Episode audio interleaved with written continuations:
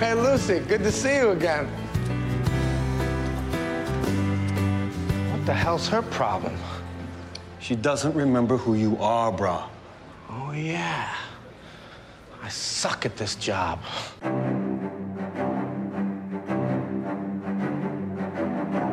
Everybody, welcome. My name is Matt and I'm here with Andrew. Today we're going to be talking about 51st Dates, how even forgetful Lucy is someone Sandler wants to grow old with, and the undeniable electricity of Drew and Adam continues. So grab your popcorn and Reese's Pieces and let's break it down on the Post Credit Podcast.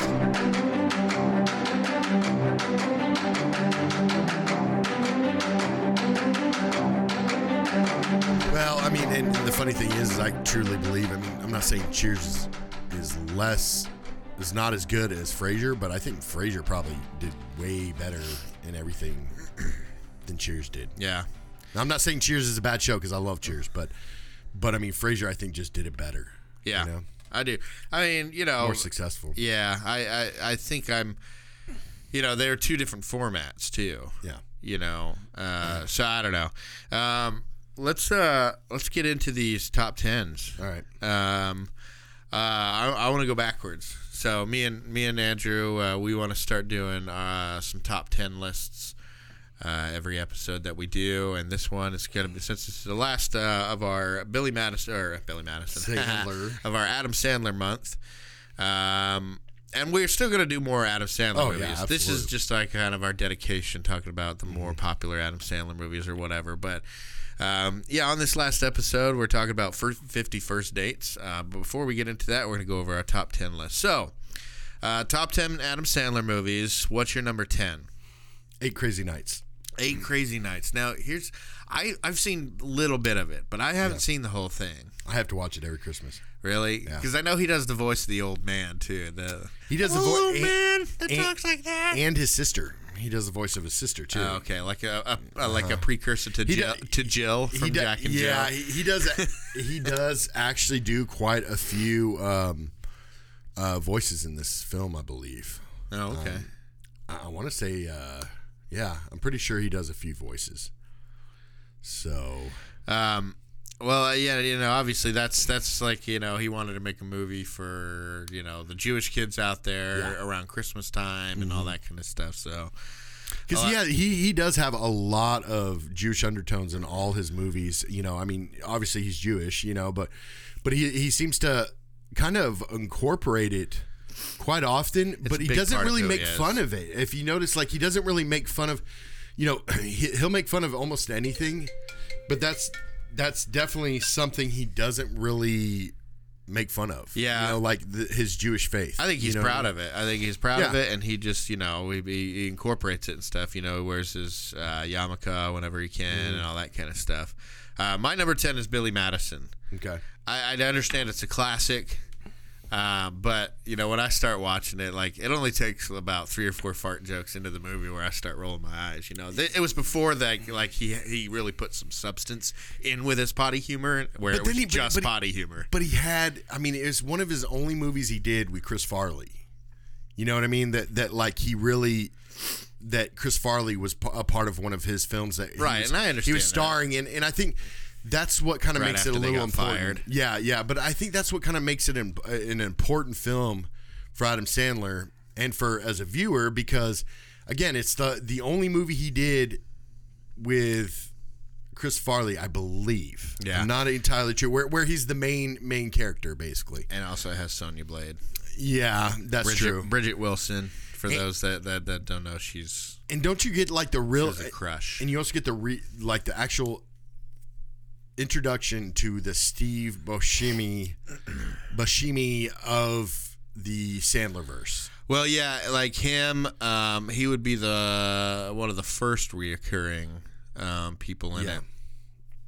It wasn't Allen Covert wasn't until Happy Gilmore. Well, he was right? in Airheads technically. Well, yeah, I know Steve Buscemi was, Yeah. but I mean, really, the- Yeah. when you start doing the Happy Madison type Yeah. things, I don't know. We can move on. Uh, what's your number nine? My number nine is anger management. Anger Management uh, with uh, Jack Nicholson. Who is the female lead in that? I keep forgetting. Marisa Tomei. Okay, okay, right.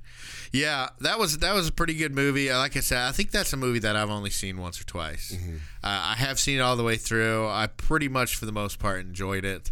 when you get somebody like Adam Sandler with his anger issues, and you get somebody like Jack Nicholson who always always has that like underlying anger somewhere deep within him and everything. It's pretty interesting. It's a very the two of pinnacle movie. I think it's a very. Um, it's also an important movie too because it's just it's classic Jack Nicholson with classic Adam Sandler, the the more calmed down version, the older version of, of Sandler. You know, not not like this one that he did with Chris Rock. Uh, what that week or I don't even know. I watched it last night and I was just like, Ugh. Oh wait, Chris Rock, where their kids are marrying each other. Or something yeah, like that? yeah, yeah. Uh, yeah, I know which one you're talking about. But I watched that last night and I was just like, man, this is a depressing side of Adam Sandler that I don't like. You that know what was I mean? him in the the Chris Rock movie. Yeah, yeah. I mean, Chris Rock was like this all star, superstar uh, surgeon, but horrible father. And then, you know, Adam Sandler was a great father, even to Chris Rock's father, but he was just You mean to Chris Rock's kid? because yeah, Chris Rock's kid, he he was he was a great dad to both of them, but or, and all his kids and everything. But when it came to his success in life in general, you know, like So his- I'm the Adam Sandler in that. well, I mean, I, I, I'm, I'm just know, kidding. Yeah, I, but it just you know, Chris Rock was like, well, you know, I gave up all that, you know, being a father so I could be successful in my career. Yeah. So know? that was kind of around the, the anger management time and all It, that it really, of stuff. So. yeah, and well, that one came out in 2018. I think anger, uh, anger management came out a lot earlier than that, but it was still, it was just kind of like a pinnacle. Jack Nicholson and Adam Sandler right before he just kind of he got some serious weirdness going on, and then he came back to us. You know, when he started doing movies with Barrymore and Come and- back to us, Adam. Aniston. Stop yeah. doing those serious Yeah, things that make right us before. cry. Yeah, it was Come right back to the potty humor. Yeah, and, and, num- and plus with all the all those the the characters in that movie was just it was phenomenal. We get John Turturro again. Yeah, see, that's what I'm saying. I don't remember the movie enough to be able to Yeah. to talk about it or who was in it or whatever. this But, I do remember it being Yeah. pretty good, and I remember the weird slow mo with Jack Nicholson going, you know, like that. Whenever Yeah. he's like with the girl or whatever, And it's not a Sandler verse uh, movie, technically speaking, and and it's got uh, even if it was having Culver Madison produced. too. So we got an email from a, a listener, Isaiah, and he was talking about how, um, you know, these movies we've been doing aren't technically some of them aren't technically Happy Yeah. Madison Yeah, productions we know that. as far as like Mr. Deeds and everything Yeah. like that. Because the very first one was obviously uh, it was um, uh, I think it was the Animal. It was a Rob Schneider movie. Yeah. Maybe it was. Wait, what was what was the other Rob Schneider movie? Deuce Bigalow. I think it was Deuce Bigalow. Yeah. Yeah, I think that was the, the first uh, Happy Madison one. But we're, we're we're more meaning Happy Madison style production. Yeah, because I mean, it's, again, uh, Adam Sandler movie Yeah. and all his friends and everything. Real quick, my my number nine Sorry. is no, you're good. Uh, just trying to blow through these. Uh, my number nine is Airheads. Okay. And that's you know obviously you have Steve Buscemi, but you also have you know Brendan Fraser. Good thing uh, you said Sandler movie top ten because that that one's kind of out of the Sandler universe in a way. It know? is, it is, And but it's not um, a starring role. No, it isn't. But I had to put it in there because I enjoy watching it every Oh, yeah. once in a while. And like it was, it was before Adam Sandler, you know, really hit a stride. He was Yeah. still trying to figure things out. So in this movie, he is a very, um, you know, very shy, timid type of person, very soft-hearted guy. I think he's like the drummer or something. But Yeah, yeah, he is. He's he's very just like soft, timid, and just like. You know, and there's a romantic subplot with him, and I think one of the kidnappees and all that kind of stuff. But If you've never seen the movie and you don't intend to watch the movie, okay. Um, But what if they do intend? Don't don't say a spoiler because they might intend to. I'm so confused. Here, let's just move on. Okay. well, well, no, no. I mean, I'm, I'm just saying, if you've if you've never seen this movie, at least watch the scene where hi- him and um, uh, Alan Culver are outside. Now Alan Culvert's a cop, and it's just him outside, and he starts doing the robot. Where he's kind of he thinking Alan Culvert's matching every single thing he does, like it's almost like a mirror because he's an obviously an oh, idiot. Oh, that was Alan Culvert. yes, that was Alan Oh, Culvert. okay, yeah, it He was. was a cop. because I was like, was he in that movie? I was like, I remember him being in that movie, but I just realized that maybe yes. he was in that movie. Watch that scene with between them because Adam Sandler is like bar none. This is the Adam Sandler that we all enjoy because he's an Oh, I do remember that scene. Yeah, whenever they were talking with the negotiators or whatever, and he's kind of like, And he tries to do the robot, Yeah, and the and he cop's like to run back in and everything. like, Yeah. what? "What's your number eight? My number eight is I now pronounce you Chuck and Larry. Oh, that was a good one. I don't know why I didn't put that on my list. Yeah. It, it touched on a bunch of sensitive stuff, but it it did it so good. I thought that's why I actually enjoyed this this type of movie. And and besides the fact of being an Adam Sandler movie, um, I mean, you get the real introduction to having um, Kevin James. That was the first time Kevin Yeah. James had a star because With this movie- Adam Sandler, This movie yeah. we're talking about today, Fifty First Dates, is the first appearance of Kevin James. Yes. and it's before he started really getting popular outside of TV. So they must have been friends from earlier on or something like that because the it was- ghost of Chris Farley came to him and said, "This is this is me and reincarnated." well, my number eight was Uncut Gems, and I know you haven't seen it. no, yet. have not seen it. And and again, as big of a, a Sandler fan as I am, I have not seen it, but I've been waiting to find the right time. I will say it's like eh, the movie is more about the movie than it is Adam Sandler. You know, whereas most Adam Sandler movies are about Adam Sandler. Yeah. This one is more about the movie and more about the plot and everything. But he uh, he just gives an amazing performance. I've never I've never seen uh, Adam Sandler do anything like this. Even in Punch Drunk Love, he was just a little different than he is here, and it's the most stressful movie, or at least top. So it'll give me two of the anxiety. It's something I don't want to watch. Then Well, yeah, but here's the thing: if you understand, look, look this is only going to be for two hours, and it does give you a release at the end and everything Yeah. of all your stress. But that movie, it's like it's you like ruined it for me. it's like filmmaking genius in the in the way that it builds the suspense, and you're just like by the end, you're just like, oh my god. I'm gonna ha- I'm gonna have to look at that movie differently though when I watch it. I'm gonna have to look at it as as being, you know, not not a Sandler fan, but just a movie fan in general. Yeah. Watch the movie and then make my my decisions afterwards because I, I feel like if I go into it watching it like I'm a Sandler fan. Because then you're going to be waiting then- for him to Exactly. do any, uh, some of the Sandlerisms. Boopity bop bop yeah. bop so if you look at it and say, okay, I know lady. that he's not going to do any of that. This is a uh, finally, you know, Yeah. one of the one of the rare Sandler movies I can t- try to take him seriously in and everything. Then you watch it, you're gonna get a good experience. What's your uh, what's your seven? Okay, it's uh, one that you're not a fan of, but I love, and that's my boy. Oh, okay, I, okay, I, yeah. I, I love anything Andy Samberg does and anything Adam Sandler does. I'll watch. It's very hard to find either of those actors in a film that I don't like, Mm-hmm. and to have both of them in the same film, who I, I kind of feel like Andy Samberg is the reincarnation of Adam Sandler, in my own opinion. Yeah. Um, just a little bit more toned toned down, I guess you could say, but it was just it's so hilarious, and the fact that he has a new kids on the block tattoo on his back with a bunch of stretched alien heads. well, Adam Sa- Adam Sandler is more about the punchline. Yes. Whereas, um, you know, Andy Samberg, a lot of his is the physicality of it. His Yeah. face, the the facial expressions he Yeah. does, and the way he reacts to something, just like real offhandedly and all that kind of stuff. So they're, yeah, they're, both they're both impressionists. Uh, you know, they impersonate other actors and things like that so well.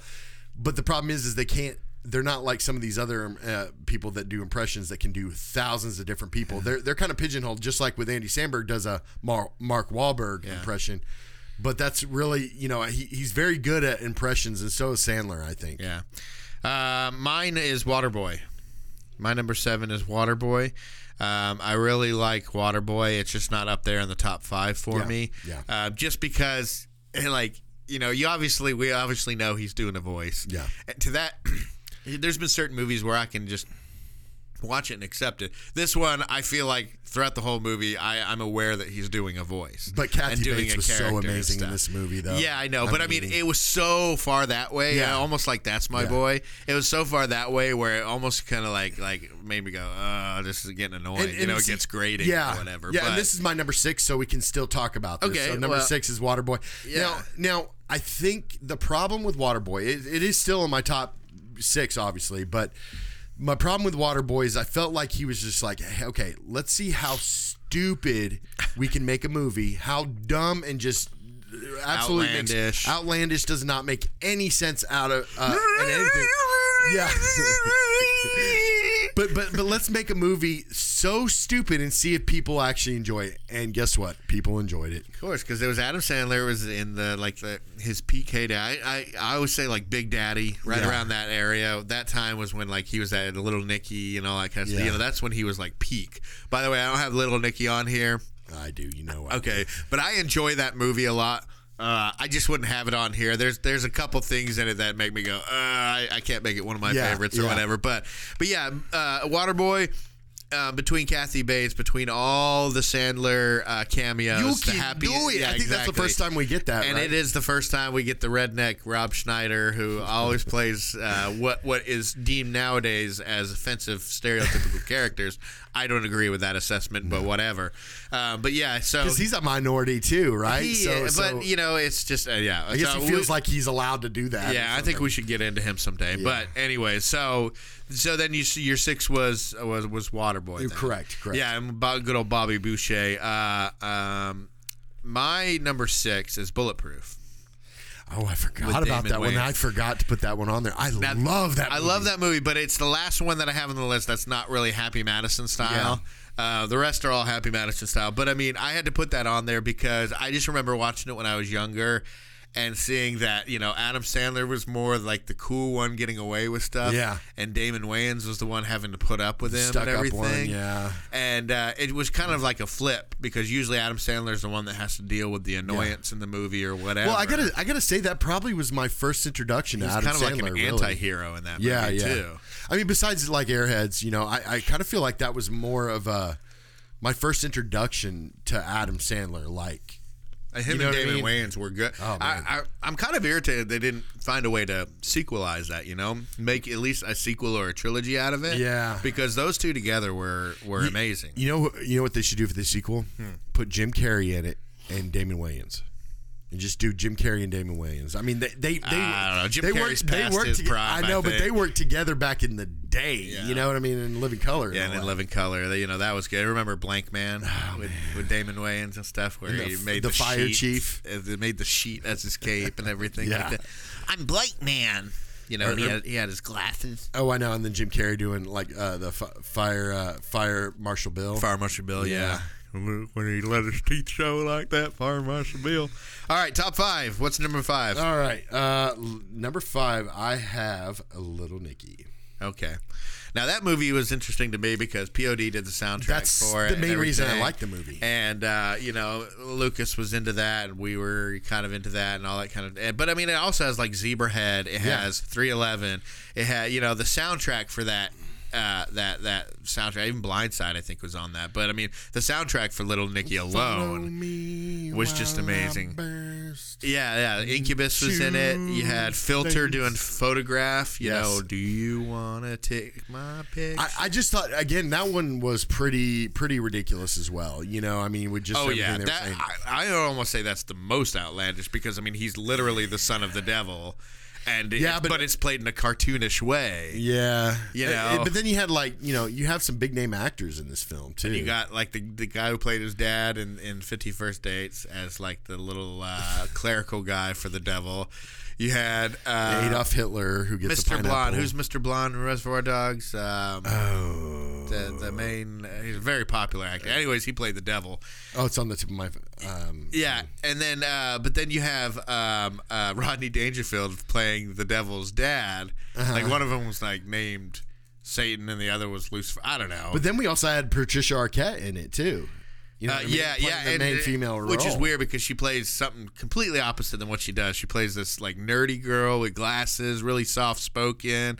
Do you remember that? Yeah, and then she plays in um, maybe that's where she got the stigmata. Harvey. Keitel is Harvey That- Keitel is what I was trying to think of. we- okay, we want to apologize to people out there. this guy is a legend, and we could not come up with. Here's his the name. thing: we we have all this knowledge Yeah. in us. It's just sometimes you have one of those bad days where like, I just can't think of the name. I, you know, I know it, and I've said He's it one of probably the greatest times. actors of all Maybe time. even at one time they were my favorite actor. yeah. But sometimes I just won't remember the names. Okay, we got to get past this. Okay. Uh, not my number five is Happy Gilmore. Don't have to say much about it because we've reviewed it already. Um, Disappointed in you. great movie, but I just I had to at least put it in my top five. Yeah. But there are four other movies that, and I'm talking about like these top five are like the ones that I will watch over and over and over. No Oh, yeah. problem with the other ones. I'll watch every once in a while. You know, Waterboy I'll watch every once in a while. Uncut Gems I haven't seen since the first time I saw Mm-hmm. it, or uh, maybe I've seen it.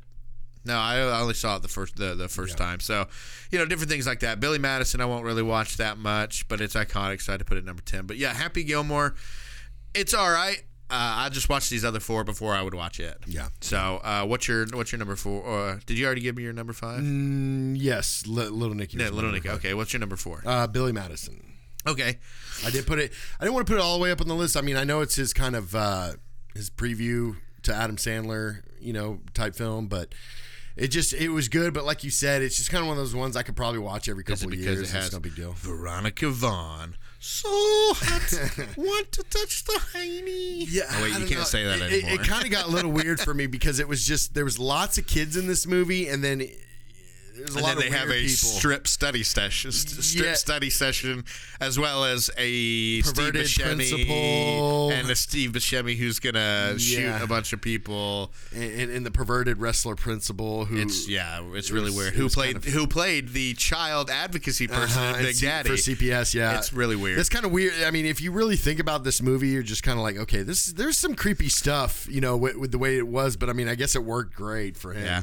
My number four is Mr. Deeds, uh, which we just did last week. Those of you who thought we did uh, Punch Drunk Love, go listen to our Punch Drunk Love episode. It is a hidden episode. Uh, we actually, it's an April Fool's episode. We actually did Mr. Deeds on that one. So if you get a chance to listen to that and you don't want to listen to Punch Drunk Love, Yeah. go listen to that. Well, I wanted to add to that. My Mr. Deeds was probably my three and a half, three point five. Stop before, making out with your mic. Well, before Billy Madison, and then after my number three, which is Wedding Singers. Okay, so your number three is. Uh, wait, your number. Okay, your number three is Wedding Singer. Correct. Okay, obviously we've already talked about that as well. Um, I have that as my number 2 Mm-hmm. Uh, so I'll just get my number three out of the way. My number three was Big Daddy. Okay. Um, it it almost moved up and bumped Wedding Singer out of the top spot when we redid it this day. That's crazy. I just can't. I can't do it. I can't, I can't put an Adam Sandler, Drew Barrymore classic uh, below it. That's why my top two are obviously Drew Barrymore movies. But Big Daddy. But you liked uh, the Wedding Singer was your number three, right? Correct, correct. Okay. Which is kind of funny if you think about it. I did not put Bill, uh, Big Daddy on my list at all. I love the film. I love the film. But And there's just so many it- good. it's ones. just so many good ones, and then and you know, Big Daddy is probably. I'll give it number eleven. I'll let Big Daddy have number eleven. An honorary, an uh, honorable mention, Just like three point five in uh, um, or Mr. Jackass Deeds. 2.5 Yeah, yeah, or that- whatever. something like that. Yeah. So uh, okay, well, okay. So you got what? What's your number two? Fifty First Dates. Okay, I got that as my number one. And what's your number one? Happy Gilmore, baby. Happy Gilmore all the way. All right. Yeah, I got 50 First Dates as my number one, and Wedding Singer is my number two. I got my two Drew Barrymore, Adam Sandler's up top.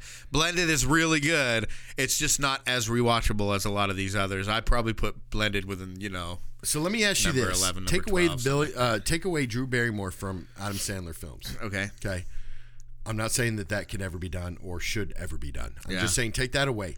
How would your list look then? Well, I would then we would have to take away the movies 50 First Date and Wedding Singer Correct. because um, I couldn't imagine those movies with a different person in Right, it. right, I, right, I just wouldn't be able to fathom that. So, uh, altogether, um, Big Daddy would have to be up there. Big Daddy Would it just be moved up or would, would it be It would kind of rearranged a little bit? It would probably be uh, it would probably be Big Daddy, uh, somewhat moved up. There might be a couple things moved around, um, just because I put some in lower spots because the two Drew, Drew Barrymores were the were the top two or whatever. But So, I mean, besides, you know, ratings and, and looking at statistics and things like that, but all in all, what do you think Sandler's greatest movie and what do you think, you know, other people think is his greatest movie mainly, you know? it, that's a loaded question because you know the most important movie I think for him was Happy Gilmore Okay. or Billy Madison. I, I think you can kind of Yeah, interchange those okay, two. It's okay. about the same time or whatever. Get it. Because that was life changing for him. Because then he found his niche. Right. You know, he found he found where his sweet spot is, and whether he got panned by critics or whatever, he stuck with it, and he's super rich now, and all Yeah. this kind of stuff. Well, do you think it's a um, generational thing, or do you think it's like? I think like, his best movies are Uncut Gems and 51st Dates. Right, I mean, right, obviously, okay. we're talking about acting. If we're talking about funny moments and everything, uh, Mr. Deeds may be funnier than Big Daddy, you know. So, uh, like, I enjoy Big Daddy more because Yeah. it's got a lot of heart and stuff. But then Yeah. Mr. Deeds is actually funnier. I think than Mr. uh, than Big Daddy. So I mean, you have to kind of interchange. uh, Like, well, what do you think is his funniest? Well, if we're not talking about you know Drew Barrymore movies or whatever, or I don't know, it's it's. I think his I'd funniest. Have to think about that. In a my longer. opinion, his funniest film, like that, just made me laugh the entire time. Is That's My Boy. I just could Wow. not stop laughing in that movie. That shows how the difference between us because I I, was sitting I there rolling my eyes and I, I think I actually turned it off. I just thought it was so. I mean, it was very vulgar. Don't get me wrong, but it was just so hilarious. But I guess my question before I was trying to ask, say, if we were walking down the street and and asking somebody to, hey, what's your favorite, you know, Adam Sandler movie? And I truly believe, I mean, in my household at least, if you were to ask anybody in my family, they're going to tell you Fifty First Dates. Yeah. You know. Yeah, and and you know, gun to my head, I'm gonna say Fifty First Dates Yeah. because that's my all-time favorite Adam Sandler movie. Um, and and it was reaffirmed when I watched it again this weekend, and Yeah. and again earlier this week because I watched it twice, which is something I haven't done for the show, but I had to because I just enjoyed it so much.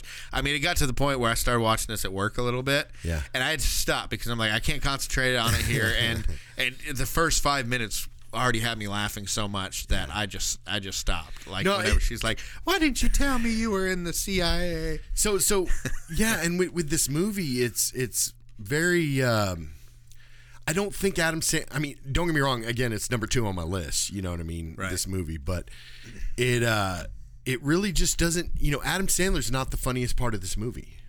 I feel like.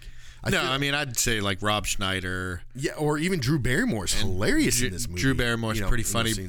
But I mean, it's it's not all about the comedy in this movie. No, this is not. this is a, a true rom com. Yeah. You know, a, a you know, whereas the other ones, his other movies, I would say they're more Happy Madison style. Uh-huh.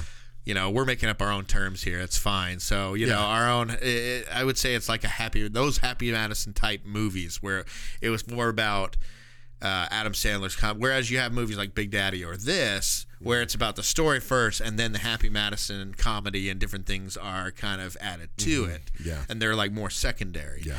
um, but you know it, this movie uh, it's I, I decided after I finished watching it I had this huge grin on my face and I was like this has got to be this I think it's my favorite rom-com too Yeah. it used to be things like you know my best friend's wedding or different you know there's a couple others that I had in there um, but Fifty First Dates has got to be my favorite rom com now. I, it, it just decided. it's such I mean it hits all different points you know what I mean you got the comedy you got the drama you got the romance you got the you know you you've got you know even awareness to disabilities in a way you know what I mean Yeah. and and, and not even some- real disabilities that a- sound made up. Right, right, and and and but you got you got you know a knowledge of it and, and of somebody that you know because Drew Barrymore didn't play, she didn't play like an injured animal.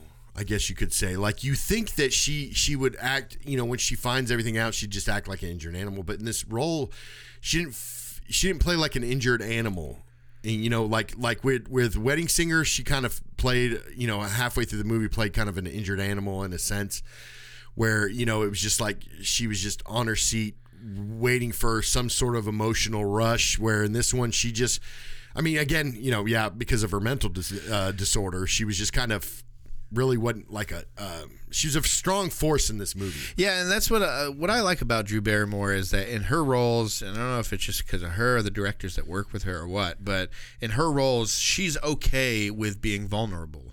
Yeah. She can be a tough ass chick, you know, in like Yeah. Boys on the Side and, and you know Mad Love or, or, or different different movies, you know, Santa Clarita. Diet. different things like yeah, she you know she could be a tough chick, uh, Charlie's Angels and Yeah. everything, but even in that she's kind of sweet, you know. Yeah. and and she she's she's like in a lot of her. I mean, ever since she was Gertie in in ET, Uh-huh. she's had that lisp, that sweet voice, and that sense of innocence. Now her past is not innocent at all.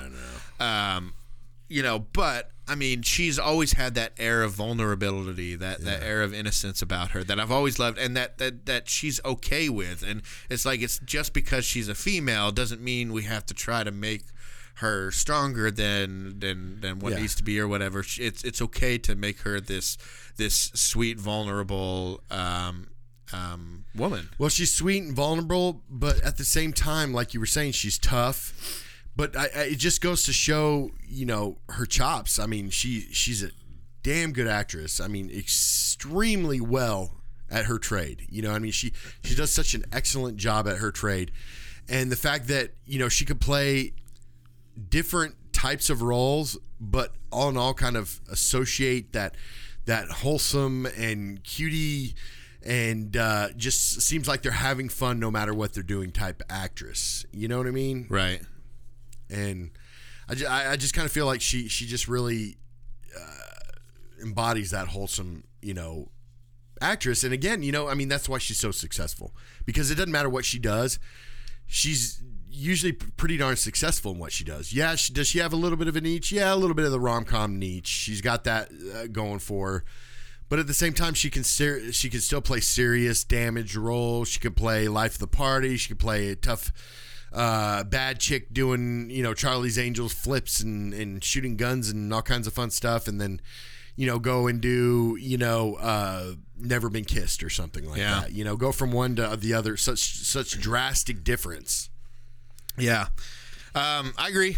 Uh, she she's she's a force of nature. That's what I like to Yeah. call Drew Barrymore. She is a true force of nature, kind of like uh, Sandra Bullock's character Yep. in the movie Force of Nature. Yeah, Uh, or anything she does for that matter. But yeah, she she's just I, she is she I, I can't help but smile when I see Drew Barrymore. It's not an attraction thing either. I mean, obviously she's absolutely gorgeous and everything, Yeah. but you know, you know me. I, I'm not you know I the blonde thing or whatever. Yeah. But it's it's it's one of these things where I, I the, her smile makes me smile. Her laugh makes me laugh. The, these and you know I'm sure that's not with everybody, but you have that person every once in a while. There's there's a few actors out there like that where you just you know they click with you something about them and it's not about the the attraction or at least not just about the attraction it's just that person clicks with you and that person portrays characters in a way that speaks to you Yeah. um, this movie obviously we're doing today it's called 50 first dates uh, came out in 2004 it was directed by uh, peter segal uh, written by george wing this guy george wing he did i couldn't find much on him it, it's really like 50 first dates is like the only thing that he's done that's that's from what i've seen but Peter Segal, um, and and notice I didn't say t- Tim Herlihy because there's Yeah. no writing credit for Tim Herlihy. This is like the first movie all month that we've done where he didn't at least say, "Hey, let me write a few things." But in it, there but it felt like a story that I mean I'm sure uh, that must mean that Adam Sandler probably has a lot more invested into the story and the writing than we think. It's probably like uncredited or Yeah, whatever. yeah, Uh, but this Peter Segal, though, uh, he, he's directed a lot of stuff. Um, he did the last uh, Naked Gun movie, Is 33 and a third. Segal. Uh, I, you know, nobody nobody cares. I, I, I love those Naked Gun movies. Those, those seriously, I, I Seagal, I, I, think. yeah, but, but he just did the third one. yeah, Um, but he also did Tommy Boy. He did um, Nutty Professor 2. He did Anger Management. Yep. Uh, obviously, he did this one. He did The Longest Yard. Mm-hmm. Uh, so, a few Adam Sandler movies. He also did Get Smart with Steve Carell, which I love. love that movie. And I think The Rock is hilarious in it and uh, does a great job. Uh, Grudge Match. Uh, and a few others, um, but th- those are like the more popular ones. So you know he's pretty pretty prolific um, uh, comedy director. Uh, so, anyways, uh, obviously, this movie uh, stars uh, Adam Sandler as Henry Roth. It stars Drew Barrymore as Lucy Whitmore. Uh, this movie also stars uh, Rob Schneider, uh, Sean Astin, uh, Dan Aykroyd, Amy Hill, Allen Covert, Blake Clark, Maya Rudolph.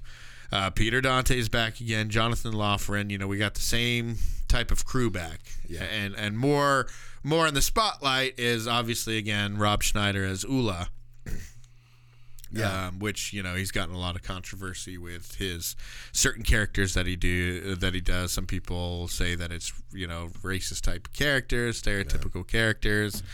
You know, I, I you know. I see it as you know, ever since Shakespeare's time, you know, we've been having you know men doing women's parts Yeah. and different things like that. You know, that's what acting is. It's somebody else doing the, the doing a portrayal of somebody else. yeah, And I try, you know, I don't like to look at the whys or whatever, but um, why Just- ask why? yeah, just to get into the plot real quick before we get into everything else, you know, the plot has to do with um, uh, Drew Barrymore has a condition. Uh, it's, it's called interrograde uh, am, uh, interrograde amnesia, I think is what it's called. Um, and uh, it's it's one of these things where um, you can't create new memories. You keep all your your long term memories, uh, but you can't you can't uh, recall new memories. You can so basically the the way it's explained, the way I read, is that your body your brain stores them. Your body receives them and stores the memories, but they can't be recalled. So you have them there, but they're just you can't recall them in your conscious. Okay, So it's not like you're not creating them. You know, you you have your short term memories, and then when you sleep, your short term get turned into long term memories. whatever. Um, so uh, there's actually a couple real life cases of this. Um, there's a woman named Luce. Uh, there's a woman named Nikki. Uh, I think it's Pegram or something like that. Um, and she's like a real life Lucy, but she's in England. And she has it, the interrograde amnesia. Um, but, you know, like if she'll take like little cat naps, then she can still ro- retain Yeah. the information from the day before. Like if she only sleeps for about an hour. I'm kind of wondering if it's like just a serious blank slate like Drew Barrymore in this uh, movie, or is it is it like 90 percent of it maybe? What do you mean blank slate? Well, with this disease, you know, because it is a real thing, but you know what I'm saying is, is I wonder if it's exactly like Drew Barrymore's Yeah. character, where it's like literally a clean white. That's what they slate. say. They, they say it's it's be like like she'll remember, um, you know, her significant others or whatever, but she won't remember any anything. So it does else, wipe any- the slate any then. Yeah, basically. like it's explained as the, their brains are able to encode new memories and store those memories but the memories are made inaccessible to that person in other Mm-hmm. words you know the person doesn't realize that the memories are there and that they exist but they are Yeah. which is why we have a little bit of that put in there with the paintings at the end Mm-hmm. so um, there's also a character in this movie called uh, uh, 10 Second Second Tom. Tom uh, based off of this other guy, uh, and, and he's like the the sec- uh, the seven second guy. His name is and his name is Clive Wearing. Uh, he used to be a composer, but he got a virus that destroyed parts of his brain. Um, so you know when they have inter, you know they, they'll watch him and he plays piano amazingly. He's Yeah. playing like Bach and Beethoven, all this kind of stuff. And uh, you know they say you know to him afterwards, you know they're like, do you do you get emotional? Do you still get emotional when you played music? And remember, he had just played two minutes ago, and he Yeah. goes, "I haven't played or heard music since I've been sick, since I was sick years ago." Yeah, And they're like, "Well, you just played us something two minutes ago." He goes, "Not known to me." So it's got to be weird for that because when you talk to him about it, he's like, "I haven't heard music. I don't. I don't remember ever hearing music or ever playing it. Yeah. Be- uh, you just did it two minutes ago. And I, I've forgotten it by then. You know, and I so that way, it, it's not just like you have a memory of forgetting something. Once you forget it, you no longer have memory that you've ever known that. Yeah. So I mean, it's not just like forgetting the event; it's just forgetting that you forgot the event. So I mean, it's like I haven't heard music. Yeah, you just played us music. It's unconscious to me yeah. because I have no conscious recollection. Mm-hmm. And to go through life like that, I mean, it's uh, apparently they say, you know, like the family used to visit that guy, Clive. Yeah. Um, but they would come away from it just damaged emotionally and heartbroken and stuff. And he would have no. No recollection of it, no emotional impact on him whatsoever. So his family just stopped visiting him because it was too hard on the family, too emotional for them. Mm-hmm. And either way, it doesn't matter the guy because he didn't remember that they came anyways. Yeah. So they had to just stop visiting him. And it's like, you know, that that's that's got to be one of those terrible things. And and so now the Lucy one, Yeah, but it's pro- probably more terrible for the family, you know. Oh, yeah, and the yeah. friends then than it is actually for that person. That that person might be kind of, uh, you know, it might be the only blessing they have with Yeah. that, you know, involved. yeah. So, Now with the, the the the Lucy condition, that's that's more conducive to a Hollywood, you know, movie plot about you know love stories and stuff like that. You know, as said by Henry in the movie, this sounds like something I would make up so I didn't have to call a girl Yeah. again. So it sounds like a made up thing. It's 100% real. It's 100% just like it is in the movie. Um, and, and that's what makes it so interesting. So you have something so tragic and so awful. How can it be in a a rom com that I'm saying is my favorite rom com? How can it be in a sweet movie um, that's not just awful and has an awful ending? So that's what we're going to get into right now. So uh, starts off with a bunch of uh, women talking about Henry Roth. And I've got to talk about this too, so go keep going. Yeah, so it talks about a bunch of women who are talking about this guy who, who gave him a, a great uh, uh, a great time in Hawaii. One even calls him hairy pair testicles Mm-hmm. um, and everything. But one of them is Jackie Sandler. I don't know if you His recognize wife, which yeah. one. The dental remember? assistant. or the dentist. Which yeah, one? or whatever. Yeah. You think just because it's a woman, she was an assistant? no. No. I thought she was cleaning teeth. I, I don't even. I have you ever gotten your teeth actually cleaned by a dentist? No. exactly because they don't. Right on. So yeah, so they, they go on, and then they and then you know talking about Henry Roth, and then of course we have our quick little first uh, Kevin James cameo, where he's like, and I don't know, maybe it's maybe it's not the first time. It's the first time we've seen it with these movies that we've reviewed, uh, but I'm pretty sure it's like because I know it came before Chuck and Larry and, and Grown Ups and all the times that he was in those movies afterwards, and he didn't really do any. Kevin James didn't do Such a randomness with him. TV. You know, it's like he just kind of came along and just there. There you go. He Yeah, and- he fit the puzzle. You know, He- I like mean? you have all these actors or actresses that are kind of no-name people, right? Yeah. Mm-hmm. Not famous except for Jackie. Um, But then you have out of nowhere Kevin James, a, a, at that time very popular TV actor for you know King of Queens and different things. But I don't know. So uh, what were you going to say about this scene? Well, I got to take. I, I think they could have left that that first ten minutes out of the film. Like totally, it didn't really. it like didn't- him running away. Well, no, that was kind of funny. I mean, they could have left that part in there, but you know, just interviewing all these people that are having fun in, in Hawaii, it was like I just felt like it was unneeded. Like it, it just really didn't do anything for the story. It didn't make. I wasn't like, oh, that's hilarious. I was just like, wait, this this movies. I've seen this movie before. I'm like, this doesn't really make any sense to have those those people at the beginning. Well, it's a good setup to show Henry to show that he obviously he makes up. He has a thing, right? He has a thing where he only targets women that are vacationing there, so that he knows it could be a quick break and they're going to go back to their Mm-hmm. home. Nobody's going to try to live there. Nobody's going to try to date him. It's just quick and done and over with. So it is showing that that's kind of his thing, and he's got a trend in it. Yeah, there are probably some other ways you could show that, or But he whatever. you instantly like becomes monogamous, like right away. Well, I mean, it's Drew Barrymore. obviously you? I mean, I, I get that but i just felt like that it was just some unneeded unneededness in the movie i i, I felt like the movie would have you know okay he was a player you know they were trying to say you know if he would have meant like some other girl came by and said you know that he had a thing for before he even met drew barrymore she came in and tried to you know throw in a a tornado there just to mess them up or something like that. I could see that why they would play that at the beginning, but we, you know, he literally as soon as he meets Drew Barrymore, he becomes monogamous. Yeah. You know, like monogamous, and and so it's like really. I mean, that first part, you know, the the the very last girl before Drew Barrymore, you know, he jumps on the. I'll give you twenty bucks. All right. Hey, you know how you're nuts, bro. They're killing me, man. Let's hit it. Yeah, but it's like it's like you know that part that part was okay. Okay, cool, cool. You know, just maybe showing that he did have sort of a relationship before all this started. But the other stuff, I just I was like, man, I think it's just maybe it was a reason to bring his wife into a movie and play more of a talking role. I don't know. I think that, you know it, it doesn't look like he or anybody his, his writing team had any writing credit. So this might have been one of those movies that were. It's a Happy Madison, so it wasn't out of his control or whatever. I don't know. Just uh, an exposition scene to kind of set up who his character was. I suppose they could have done it a different way.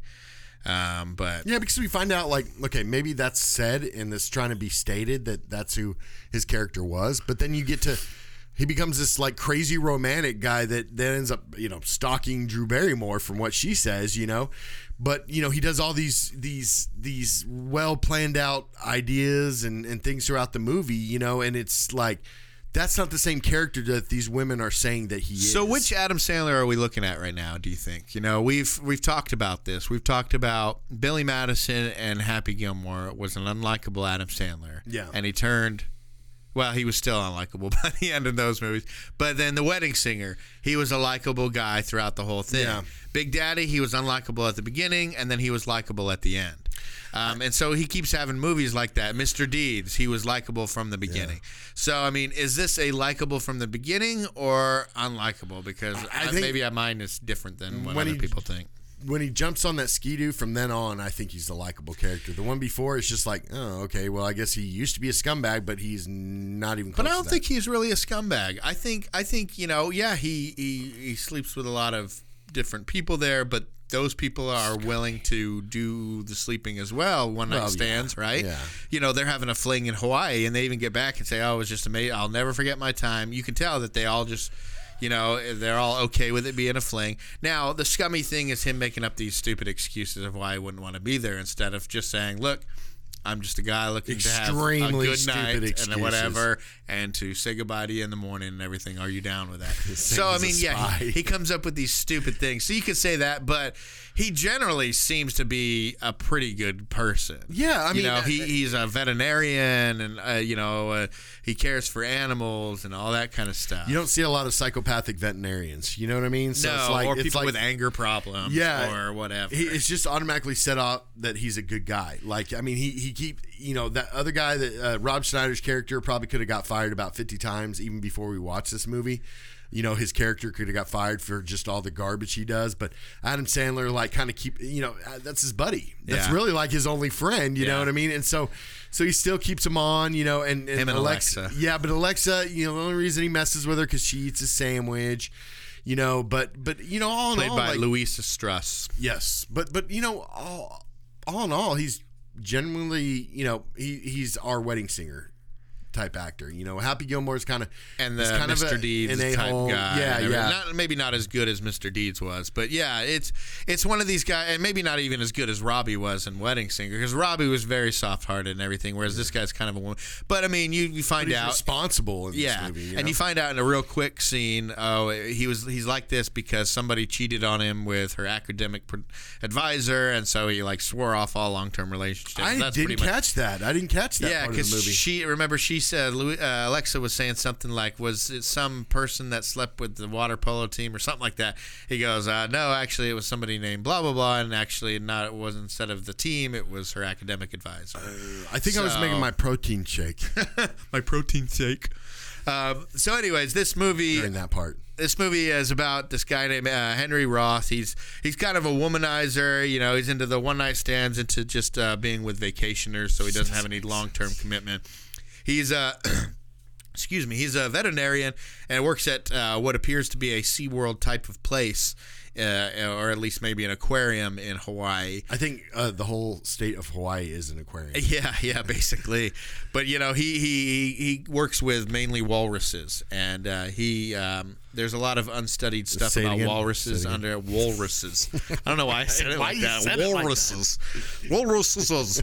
so he, he wants to wor- work with walruses. Yeah, the first way you said it made me think of a walrus wearing a top hat and a cane. Walruses. So he wants to study what they are like under the under the ice because they spend two thirds of their life there, and it hasn't been studied that much. So he wants to take a trip up to Bristol Bay in Alaska and uh, study study the walruses up there. And so he has a plan. He's building his boat. He's been building it for a while, and you know the boat the boat. You know he's real happy about it until it just falls apart and everything. The sea serpent. It's called the, sea serpent. sea serpent. So Very he- thoughtful in the name. Exactly, and I, you could have come up with a better Like, name. call it Happy. I feel like that. Wouldn't that be kinda call cool? it Call your Happy boat Happy? Madison or something or like that? something crazy You know, just like something that. to throw. I think that would maybe Yeah, take, that- take that'd be too viewers the out nose. of the yeah, Yeah. take it out of the movie a little bit too much, but. The so sea serpent. he, yeah, so he practices, you know, making sure that the, the, the boat is seaworthy by Yeah. by sailing it around the island. It breaks down at a random spot. He has to end up taking a, more a break down, flood of yeah, man. That the thing almost and it gets his wheel goes off. He ends up having to use out. a bike tire wheel uh, later on to replace it or whatever. Anyway, so he has to take a little. Uh, he takes his dinghy and uh, His goes dinghy? his dinghy and he goes to shore um, while he waits for the coast guard. So he goes to this. Uh, uh, what is it? How, how do you how a, uh, huku hukulala? Eh, I'd just stop. I'd just stop. Like I wouldn't even attempt that. So, anyways, he goes to this This cafe. place, This this cafe. It's a cafe, and he uh, he uh, starts staring at this Asian dude. He gets real paranoid. and He's like, "Are you staring at me or her? Because you're starting to freak me out." No, he he gets this this this this little light shining in his face. He looks over, and he sees this woman holding the knife, who's shining the the the light in his face and everything. And she's just doing her own thing, just kind of. Uh, building her little waffle house and everything. I And thought he- that was such a great scene. Like like when you see, you know, it brings your attention to Bru- Drew Barrymore with the with the spoon or fork or whatever it was, you know. But it just it just put a light on Drew Barrymore. Like like that was a great scene. Like that was the the way it was, um, you know, videoed or well, yeah, whatever. yeah, You the way I it was shot, yeah, yeah. the way it was shot. It was just great. It was a good scene. in the trailer it, it, it plays the song blinded by the light Yeah. You know, when it- yeah when, when the little knife ref, uh, the light reflects off the knife into sandler's eyes and everything and then there's like a slow motion shot of just her eyes and everything Yeah. looking over at him and everything and yeah she looks gorgeous in it Uh-huh. but um so uh, so he, he meets her and kind of flirts with her a bit. They talk for a good long time. Have a real great first meeting, um, and uh, and afterwards, you know, they go outside and he's like. Uh, she, she says, "Oh, do you want to have breakfast again?" he's like, "Sure." He goes, "Oh, well, I think I, yeah, of course I will be." And and so you, you see, it's the first time like he's like smitten, actually fallen for somebody like in the first moments. Yeah. and she does too. And obviously, you know, that's not going to last. But you know, you could tell in that first meeting they both fell in love with each other pretty much by the end of the thing because they got in the parking lot. She's like, "Do you want to?" meet for breakfast again. He's like, "Oh, sure, you know, I'll be there." And they both go behind the van. They start dancing. You know, they do their little dances yeah, and yeah. everything. And and uh, before, but he goes, "Oh my god!" And she's like, "Oh my goodness!" You know, like they just met somebody who's going to be huge in their lives Uh-huh. and everything. And uh, then it all goes south from there. Yeah, and just totally disappears for one of them at least. So that's the first meeting. That's what gets this movie rolling. But I want to talk about a scene before that, and it's when um, Jocko's not feeling too well. Okay. and uh, he uh, Alexa comes and gets um, uh, Henry, and it's like you know Jocko's Jocko's sick. You got to come help. So he goes and they they try to fix Jocko, and he has Alexa you know first dive to the bottom of the barrel. You know just trying Yeah. to give her crap, telling her to go get the temperature of the pool. He's- jumps in the, and The everything fish is too cold. Get the ones at the bottom. the bottom. so she has to like dive all the way to the bottom. don't brings it. Goes, oh, that's good. And then he has her put her uh, head by it, and then he threw up. You know, the the walrus threw up, and he and uh, she went to go clean it up, and he's like, Yeah, high five is right, buddy. I knew you were gonna burp, but the vomit thing was awesome. That's what she gets for eating my roast beef sandwich. Willie, did you see that? Woo! And then she says, "This is why I do this job." "This is why I, to save sea creatures." like it, it, she was so hilarious in this movie. I mean, she did, you know, like she smiled I think once or something, but it was just like like she played this role so well and it was just very, you know, straight-faced comedy gold, you know, with with she didn't have a lot of scenes, but Especially but again, with uh, Sean Astin oh, at the end. man, that was hilarious. It's like, can I feel your muscles? And Yeah. he flexes his arm, and she and, grabs and his we tush. really we really do get you know like if you were to say okay adam sandler was a star of this you know drew barrymore was more the the love interest so like you got adam sandler one drew barrymore two i think rob schneider was like three in this film you know what i mean like like as many scenes as he had in this film for being funny. for funny, but but you know also being like a main main star of the film in a way. You know, like he was part, probably number three on that list. Yeah, and then the dad and the brother. Yeah. you know,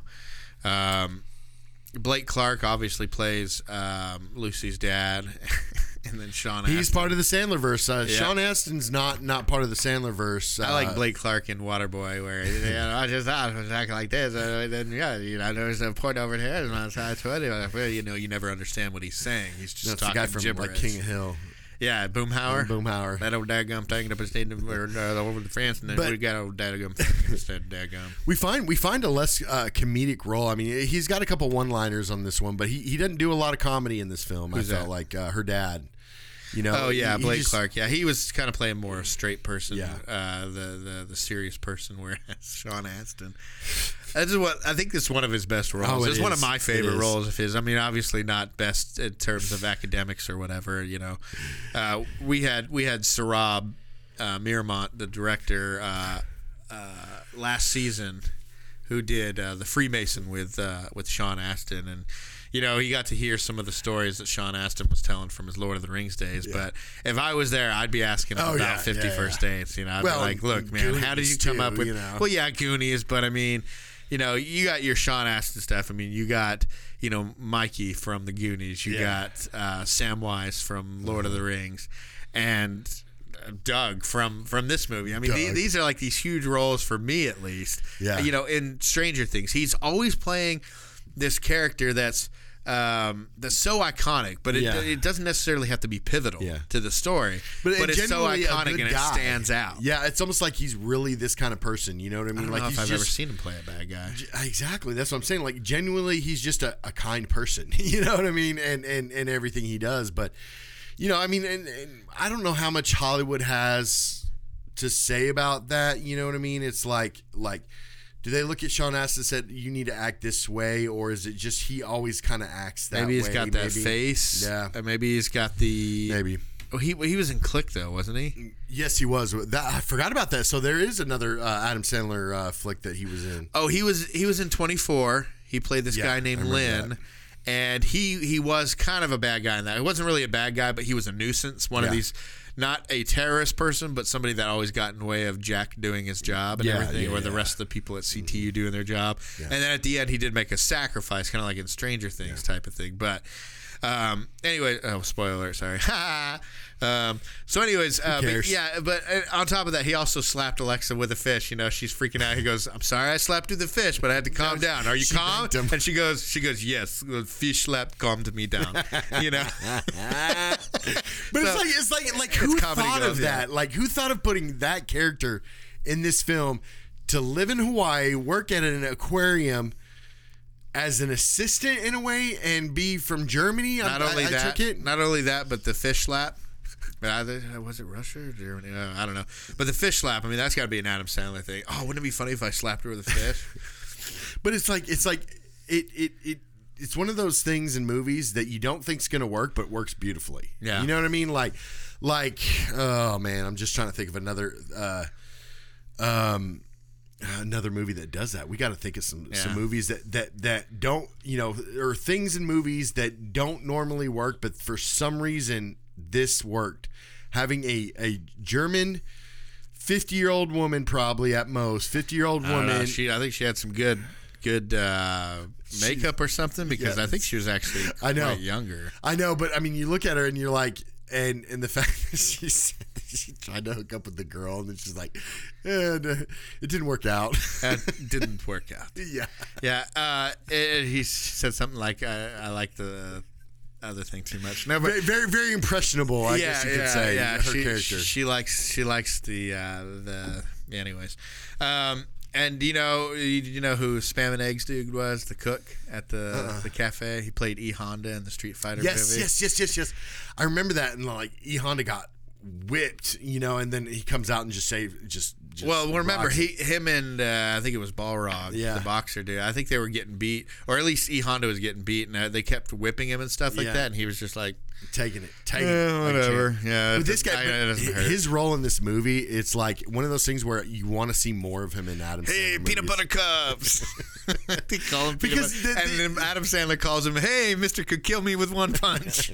but but like both of them were like you know they they they they, they both were just about as bad as each other you know what i mean like n- neither one of them was just adam sandler's character and his character like you know they were trying to outcool each other and trying to look you know be cooler than the other one well, they had bets going and stuff. yeah but like like he just both of them tried to outcool each other but both of them pretty much look like a bunch of children Well, know, yeah, like, they, like, like, like Sue two- has to like roll her eyes at them Yes. because they have Yes. bets and everything. That's the only reason he's allowed back in the cafe and not like killed with a meat he's like cleaver. forty dollars.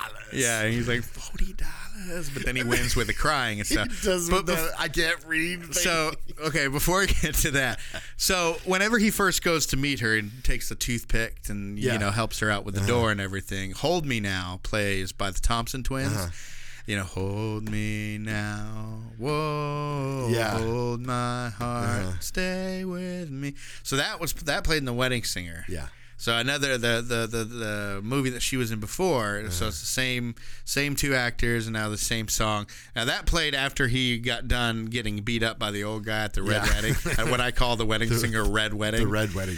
Um, and uh, he walks away and he's just like completely. He doesn't have anything. To, to he doesn't have anybody that loves him. Yeah. Drew Barrymore's got her own fiance. He's been dumped. He's at the bottom part of his life and everything. And this is kind of a good juxtaposition, I guess, to that is is is seeing oh now he has this maybe this new love that he has um, coming to life with this Drew Barrymore in their first meeting in this movie. So I thought there's a cool little connection with that song that was in there. You know, why don't you try this? It's kind of a hinge. Now, why didn't I think of that? Well, you're too close to the project. Don't be hard on yourself. You're right. Sometimes you need an outsider's perspective. Fresh eye never hurts. I'm Lucy. yes, I'm Henry Roth. Nice, to meet, meet you. you. It's pretty. Keep up the good work.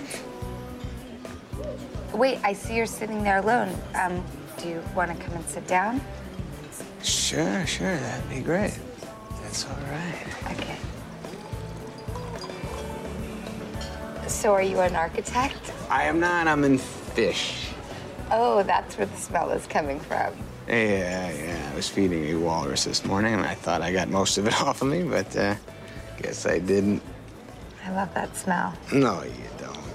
Fish don't even like that smell. No, I do. My dad's a fisherman. He and my brother Doug, they go out to sea for months at a time. And I miss them so much while they're gone that when they come back, I, I just hold on to them for five minutes each. And they smell just like your hands. It's the best smell in the world. Well, my fingers are available for your sniffing pleasure anytime you need them. Okay. Ooh. And I'm sorry, if somebody comes up and starts messing with my food, sticking toothpicks. Even if I'm building a, uh, I could be di- building a dinosaur or something, you know. But if somebody comes and messes with my food, I'm gonna look at them like they're crazy. and it was I'm- weird I'm not because she gonna was be okay, with it at Yeah. first, but then another day when he tried it, she's like, "Oh, are you from some place where it's okay to put your hands all over somebody's food?" But I mean, I think it's true. Sometimes stuff like that happens where, you know, you don't like certain things and you don't like people doing this or that, but it doesn't really stand out to you, or you don't think about it until certain situations. Yeah. You know. Yeah. So I don't know. It was weird that she, you know, that she she she didn't like it at first, but then she was okay with it. Um, you know, during that first meeting, he's he's actually himself for the first time. Yeah. You know, he doesn't say he's a secret agent or make up all these things, and he even talks about his dreams and ambitions. You know, uh, talking about what the, what he wants to do with the walruses and go up to Bristol Bay. Sea lions are known for their uh, athleticism, and dolphins are known for their intelligence. Walruses are known for their Tusks. their tests. Uh, also, their male parts can get pretty gigantic. Oh, Yeah, yeah, it's the second biggest out of all the mammals. what's the first? Uh, I think tattoo face. I like your laugh. I like you making me laugh. I hate to break this up, but we're setting up for lunch. Oh, oh, okay. Sorry, Sue. So basically, he comes back the next day. She's like, "Okay, weirdo, get away from me. Why are you, you know, why are you coming after me?" He's talking to her like he knows her. He's like, "Do you, you know, I was petting my walrus this morning and everything like that." And she's of course freaking out 'Cause she because doesn't if you had some random person you've never met come talking, I was thinking about you all morning while I was petting my walrus. And you want to smell my hands, that type of thing. That's a little weird. So It really is. so she gets he gets explained to Sue, the one who owns the diner, like, look, she got into an accident a year ago, on October 14th, I believe it was, 13th or 14th. And she has this disease now where she doesn't, you know, every time she goes to sleep, her slate is wiped clean. Lucy is a very special person, very different from other people. Okay. About a year ago, Lucy was in a terrible car accident. Her father broke some ribs, but Lucy suffered a serious head injury. She lost her short-term memory. So she can't remember anything? No, no, no, no. She has all of her long-term memory. That's a different part of the brain. Her whole life, up to the night before the accident, she remembers. She just can't retain any new information. It's like her slate gets wiped clean every night while she sleeps. Hold on here. This sounds like something I would tell a psycho girl so she would stop calling me. Am I the psycho girl? I wish I was making this up. She has no memory that she ever met you. What about the pineapple picking thing? She says that every day because each morning she wakes up thinking it's October 13th of last year. She comes here for breakfast because that's what she did on Sundays, and October 13th was a Sunday. She has no idea it's more than a year later. She reads the newspaper, though. It's a special paper her father puts on their porch every night. It's from the day of her accident. He got hundreds of them printed up. Lucy does the same thing. Every day. So now basically it's his mission for the rest of the movie to get her to remember him so he can be a part of her life and so she can be a part of his life. Um, so he, he, he finds different uh, different ways to talk to her because now you know he's followed her home once. Uh, he, the the father said, "Stay away from my daughter," all this kind of stuff. So he has to kind of stay, and so he said, "Yes, I will." And remember, he's keeping that promise. So Yeah, this is still yeah. a good person. Yeah. he's keeping his promise to that girl, but he finds a you know a little sneaky way to do it. He's like, "Okay."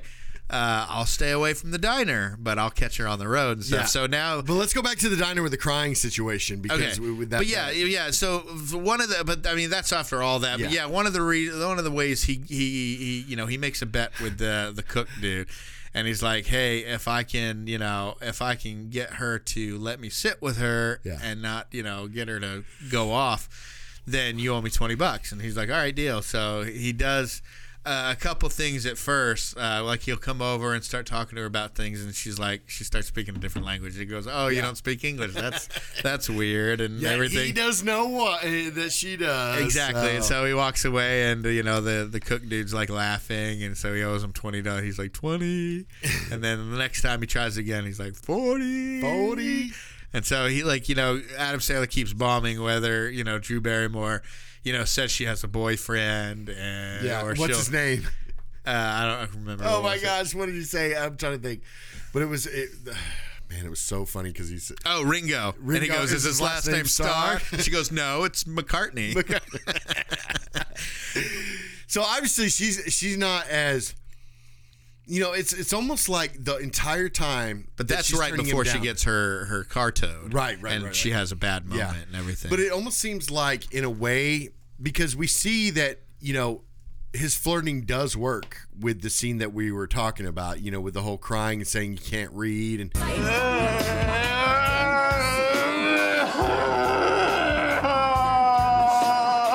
wonder what's the matter with him. Looked like a stupid asshole to me,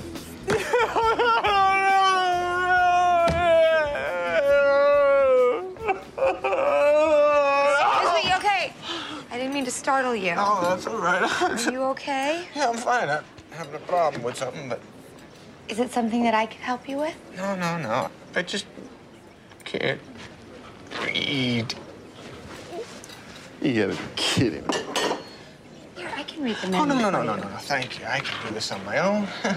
Appreciate the sentiment. I'm gonna get an order of the. Uh...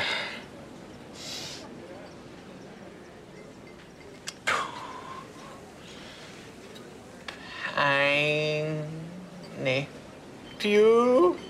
Pan. Pan. Who? Panku. Ka. Pan clocks. Pancakes. Okay, I'll have pancake.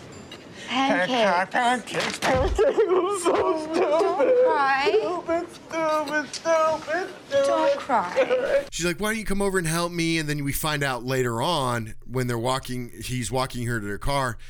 He he, they kind of look at each other like like almost like he wants to say something to her or ask her out or give her a big fat kiss on her lips, something.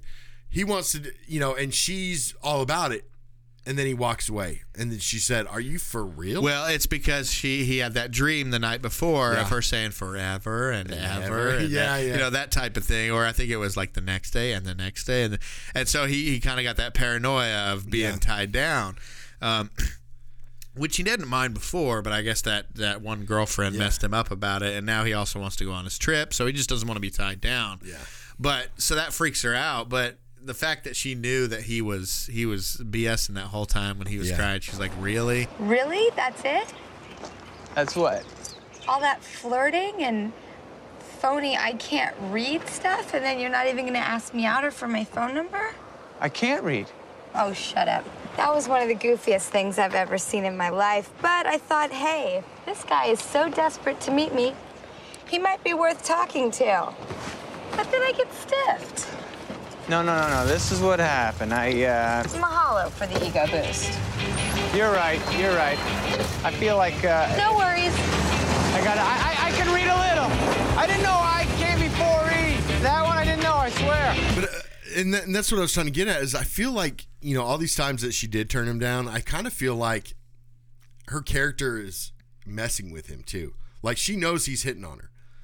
You know, and it's almost kind of like she's flirting back because that's the way her character is. Her character's uh, quite goofy no matter what, you know, and and you know, naturally quite goofy. She just she's just basically got one arm tied behind her back, unlike all the other characters in the in the movie.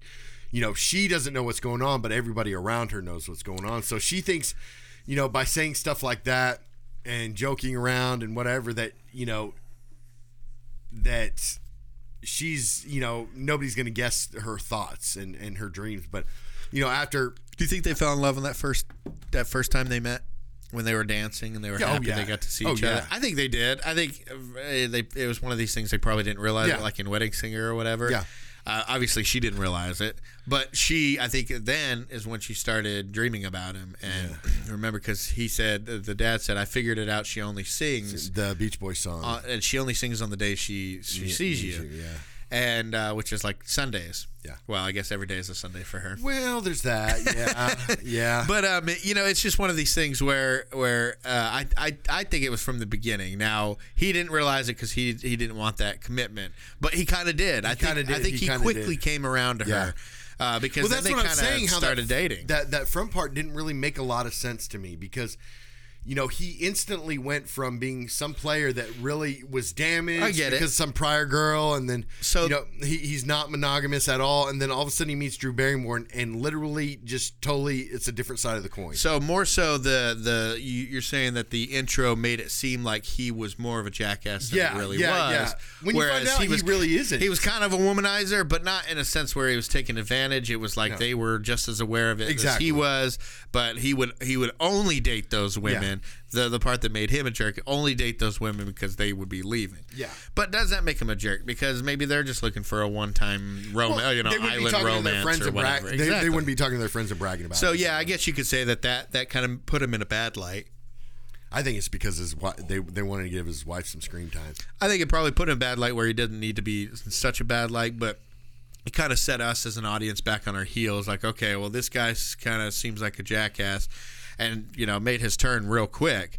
Um, but you know, then it starts all his little all his little schemes out on the road. Then Yeah. you know, all the times that she would drive by this one particular point, Yeah. which has got to be like the most famous point of filming in Hawaii with those mount, certain mountains in the background. Jurassic Park did it, Lost Jurassic Park, it. South Lost was there, all that, and, and like in that same Yeah, yeah, that yeah. same area.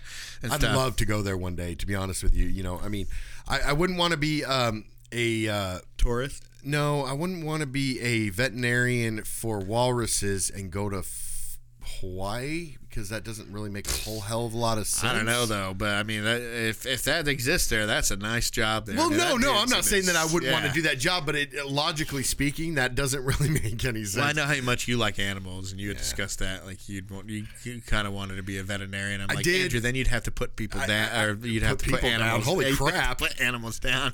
Not an ass- I didn't want to be an assassin. That's how know? my veterinary practice works. I think Jeffrey Dahmer tried to do that too. just a so, front. Yeah, but no, I, it, it What was your favorite one of those? The the moments if it was it when Ula got beat with the bat, with the bat. Uh, yeah. Okay, this is her. Start beating me up. Make it look good. Give me the wallet. Okay, haole, what do you think? You can come to this island? Eat our pineapple? Help me! Ow, not so hard. Take it easy. Trying to bang our women. Oh. Making my sister clean your hotel room. Okay, what does that have to do with this? Relax. Hey, hey, help me, please. Stupid haole. Oh. oh! Yeah, that's right. Take it. That's it. That. That. You got him. You got him. Enough, oh. enough. Are you okay? Yes, okay, yes. I'll be right back. Hey, come no, here. no, no, no, no, no, no, no. I think he's had enough. Oh, I'm sorry. Oh, my eye.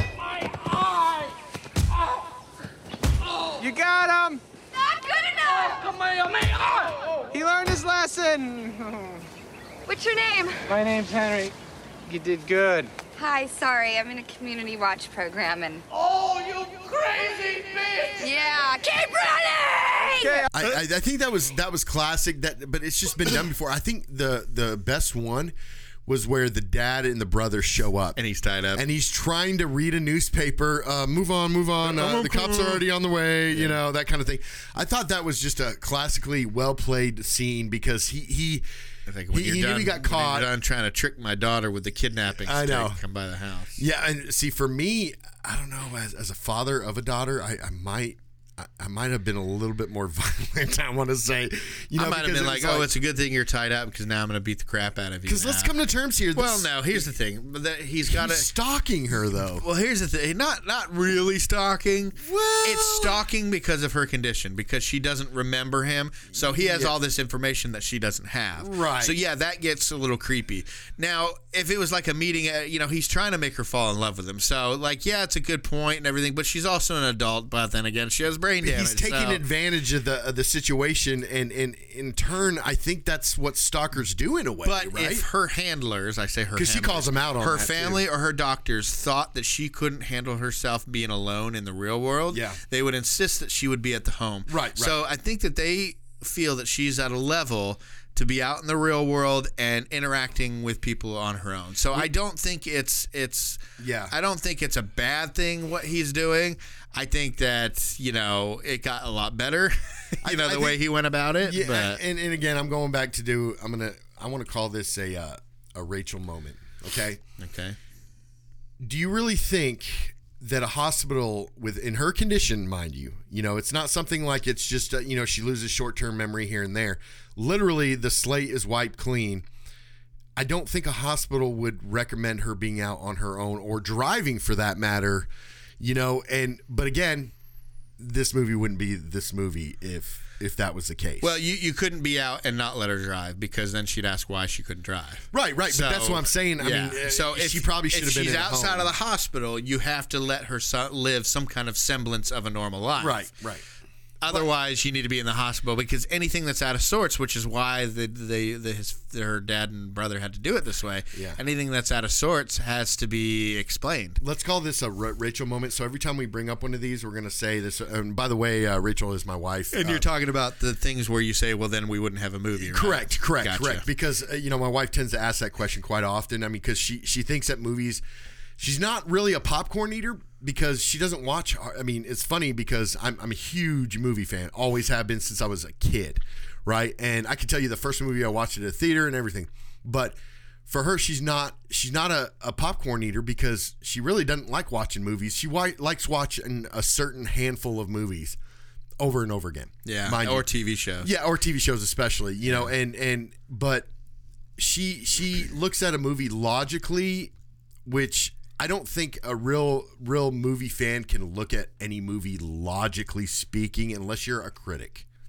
Maybe. You know what I mean? Like like with this movie, especially with all Adam Well, Sandler I think she just wants you to explain it to her standards. for, for logic for logic because again I don't think that movies Well, I mean, but then there's some make question, sense all the questions that she asks where I'm just like, why do you care about that? Yeah, I'm like, yeah, that- yeah. I'm like, why is that an issue? Why are you even thinking about that? But but So she's, she's always been that way, and and she she wants you to explain, you know, why people think this way, which which is what critics do. You know, they try to sit there and explain why people. Yeah, and sometimes it's smart and do when she thing. does it, and then sometimes I'm like, you're just trying to make a big deal out of it. Calm down. And she does that on purpose too. so by the way, the time the time when it's raining and he stops her with the construction cones and all that, the, the, come the on, on that horses and that's stuff. a little bit ridiculous. Yeah, but I mean, when she he says, you know, are you coming from breakfast? You know, he's like, uh, because she's like, yeah, I had waffles. He's like, oh, you know what I like to do with this? I like to build little houses. She has this look on her face where she smiles, she, and then she goes, "You do?" And then she goes all like, like, like shocked face. And he goes, Like "Yeah, it's just, just my, it's just my thing." Her facial expression, she's just adorable. Like she, she gets this, this, this look on her face where she like falls for him just in him saying Yeah. that like she's desperate to fall for somebody or something like But- that but it goes to like, her- it hits her hard it goes to her acting credentials. I mean, it goes to her her her her art as an actor. Yeah. I mean, uh, look about it this way, Kate. E.T. came out in 1982, right?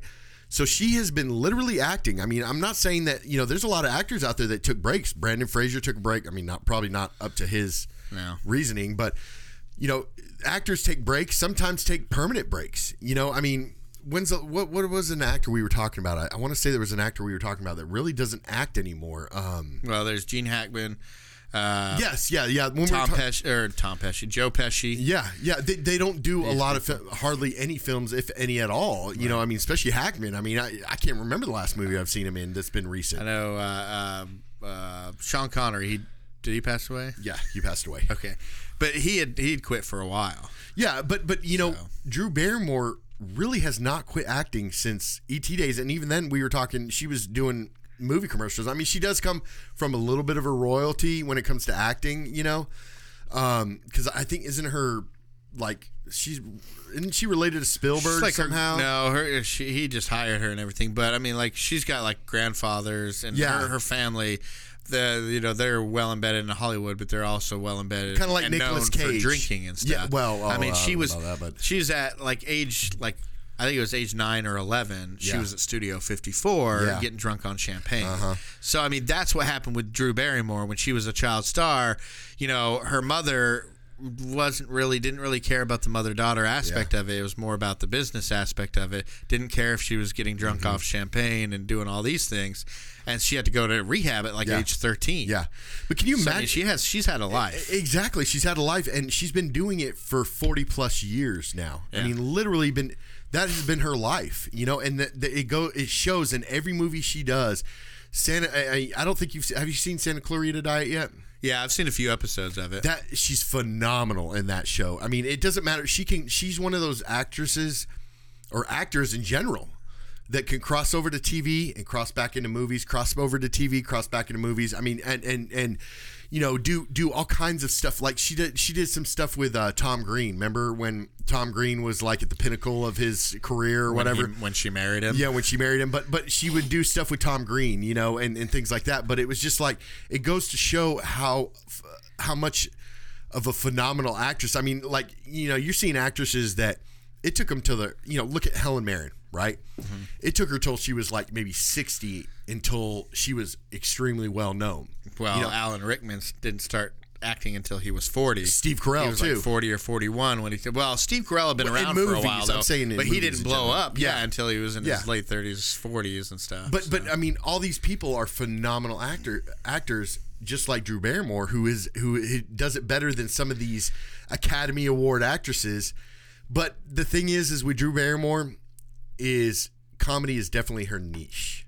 You know what I mean? Like that comedy, romantic comedy, she's, comedy. she's good at the, you know, rom coms. She is, she Fever is. Pitch and this well, movie. and that's why her Adam Sandler works so well because Adam Sandler is very good. at- This he's works. king of fart jokes. Well, yeah. You know. this works. This movie works because they're absolutely perfect for each other, and it's like overwhel- overwhelmingly sweet and cutesy. Yeah. Okay, so tell me a little bit more about yourself. Okay. Well, I've won over seven all-you-can-eat chicken wing contests. really? yes. And I'm a ballet dancer, but only in my bathroom.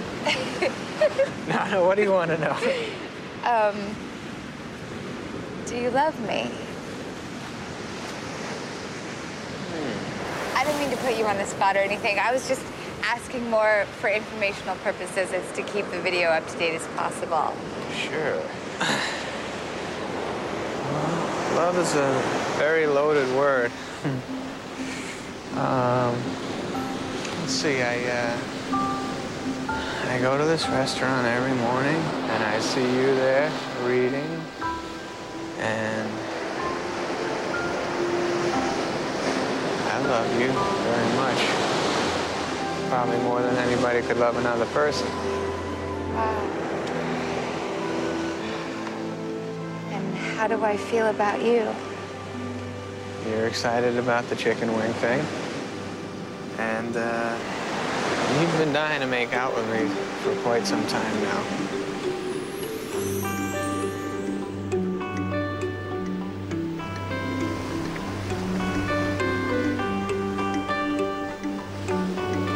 Feeling better now? Nothing beats a first kiss. Well, I, I would I'd say her their characters work because of that too. Because you know, with her, it's hard to it's hard to get a sense of somebody within a day, right? Even even if you interact with each other all day, it's still hard to get a good sense of somebody. But and for her, that's like every day with with the Henry character. She's she has to get a sense of him every day. But if you meet somebody that's exactly in line with you and it's that that that that person that's like the one person in the world that's right for you that's exactly right for you you know what i mean Yeah. it's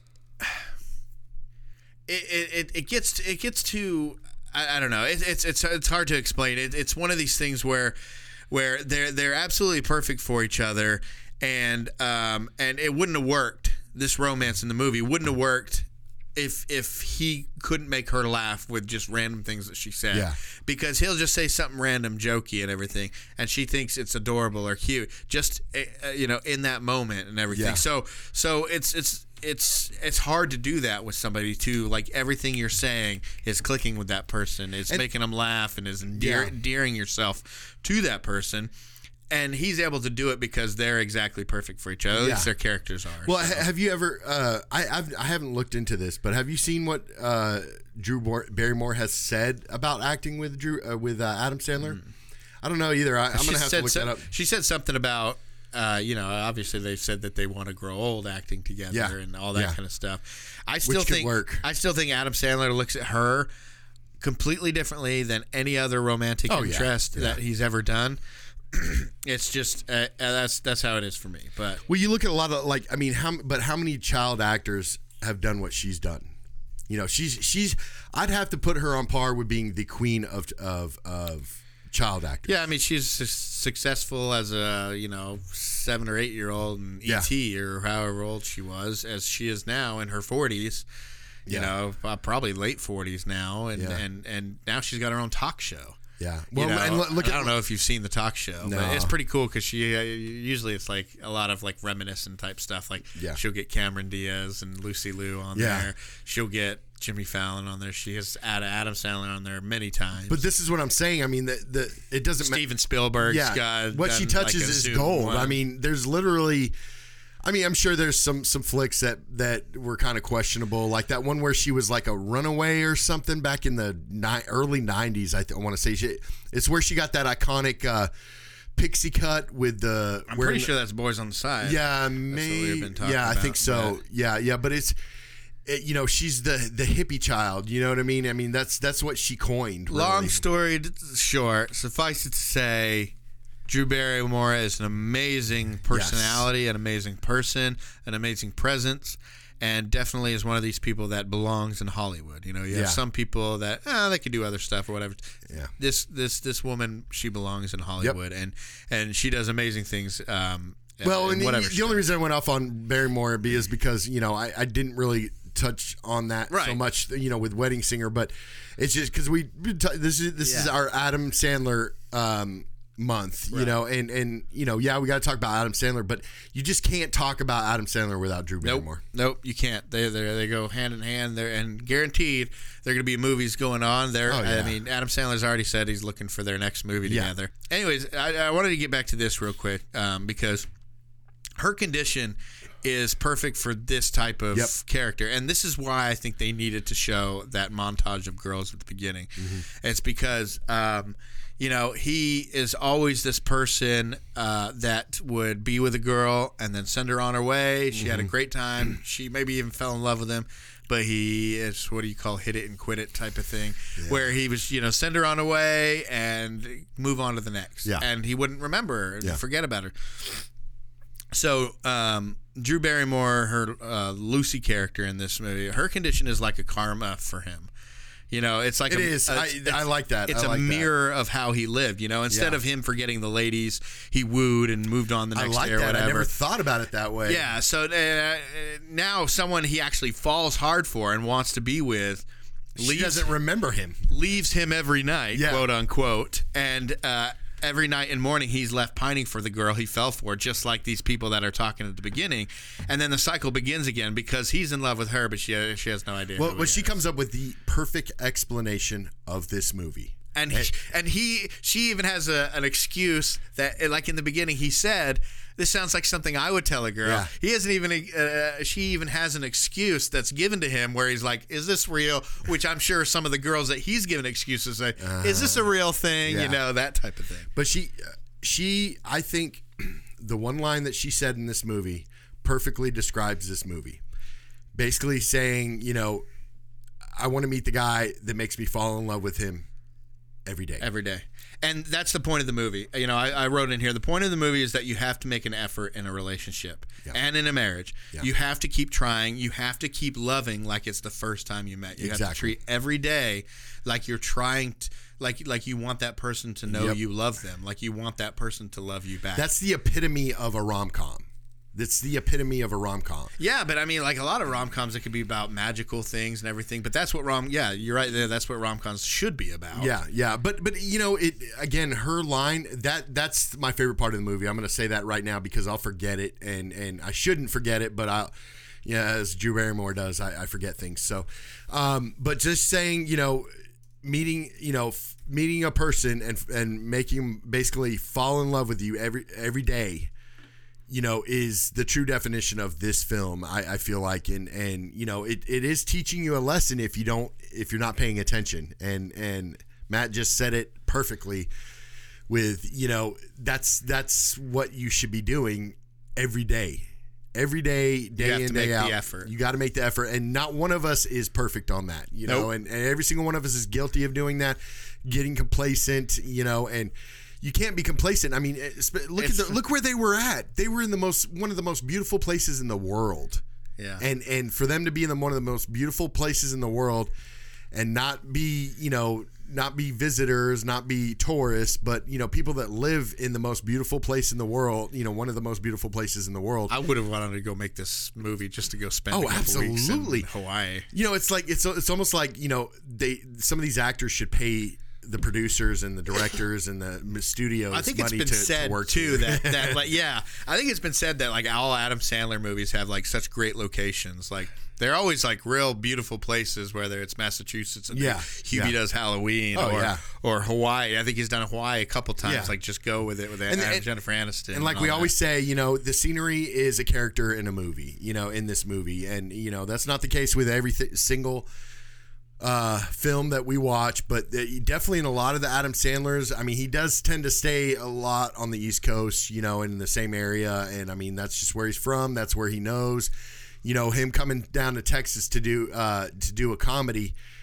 It's very unlikely you'll see him do something Yeah. like that. You Hey, know? you never know. I mean, I th- maybe awesome. the ridiculous six. Maybe that was supposed to be in Texas okay. or something, or maybe New Mexico. I don't know. Yeah. Um, is Drew Barrymore the only one Adam has ever sung to in a movie? Like wrote a song to? Because he's done it twice now. In The Wedding Singer, we had Grow Old With You. And in this one, we had Forgetful Lucy. All right, I just wrote this, so go easy on me. Hukilau was the place where I first saw. We liked each other right away, but you didn't remember me the very next day. Forget It's got a nice. I used to trick you into pulling your car over so we could chat. But my favorite time was when you beat the shit out of Ula with a bat. drove up to see Dr. Keats. And found out why Doug always has to change his sheets. Forget cracked her head like Gary Busey. But I still love her so. And I'll never let her go. Even if while I'm singing this song, she's wishing I had Jocko the Walrus's schlong. Forget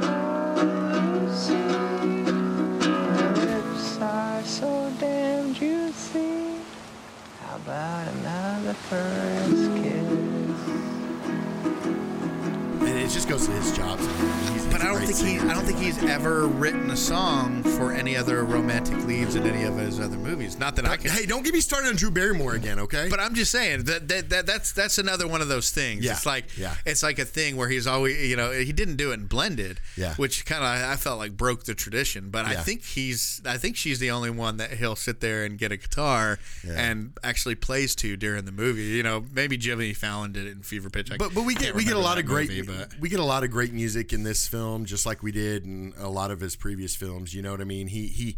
If you notice, he doesn't ever do this, a lot this of was newer probably music. this this mu- the music in this movie because they took all like these popular songs like the Thompson Twins. They Yeah. they, they took a couple others and they, Lot of Beach Boys. They turn them into steel drum songs. Yeah. You know these these tropical Hawaiian or tropical or Hawaiian sounding music. Yeah. Where I think steel drums though are more like the Bahamas. Mm-hmm. And less Hawaii, but I don't know. It it it, it works because a lot of the, the, the, the steel drum sounds, it's it reminded me of like uh, you know the ones that are in True Romance and Yeah. stuff when I was listening to it. And I was yeah, like, that oh, was a lot, of these darker tone, tone in that one, Yeah. though. Yeah, Yeah. but you know, I, I thought one of the most ridiculous things in this film, besides you know, all his films are are somewhat ridiculous in one way or another. Right. But the fact that This her- seems like the most ridiculous, outlandish plot though. And it actually ends up being the one that's like really close to you know To pretty truth. much pretty much exactly right. Yeah, but I think the most ridiculous thing in this this okay, her dad and her brother were fishermen, right? Mm-hmm. They probably had the best house on the whole island. I don't know. There was a there was a wide shot of it house. where all like the roofs were all rusted and crappy. But I mean, a lot I'm of not- I'm not a lot so of shore houses are like that because you have the salt water. And I'm not everything. physically saying, I mean, like the actual house, but where the house was. Oh yeah, I mean the house, the the dock, and everything. That was obviously somebody who That had been like a 40, 50 million dollar home. either that or it's a least. legacy house. Yeah. It's one of these legacy houses that have been there for years and years and years. And now that the property value's up, they could sell Yeah. for tons and tons of money if they wanted to. Yep. But they like their, you know, they got their nice little piece of land there. Because right we, we, we do find out, like, uh, what in that uh, George Clooney film, right, that there is royalty in the Hawaiian culture, Right. You know, and and and the Descendants? yeah, the descendants, and and you know, it's it's very. Uh, very, very uh, set up royalty. I mean, it's a very set up uh, royalty system in in in the state. You know what I mean? Even though it's one of the, you know, as part of the United States, it's still there's a royalty set up there. You know, and you would think that you know people that have been living there their entire lives would have a house like that Yeah. in- on that plot of land where it's like uh, these fishermen that barely probably make I mean look at the vehicles they drive things like that I mean this this got to be a 40 50 dollar when you have a lot of like uh um I'm not saying ri- uh, fishermen can't be rich I'm, let- no, let no, no. But I'm. I'm saying I think you have a lot of um, you you have a lot of uh, what do you want to say it? Um, native people, Yeah. there that won't sell the land for any No, amount of money no. because a lot of a lot of the population believes that Hawaii should not be a part of the U.S. It should be that- its own country. Yeah, that that it Which should it separate was. and everything, which is like like it should. And I don't know if it should. I maybe it should.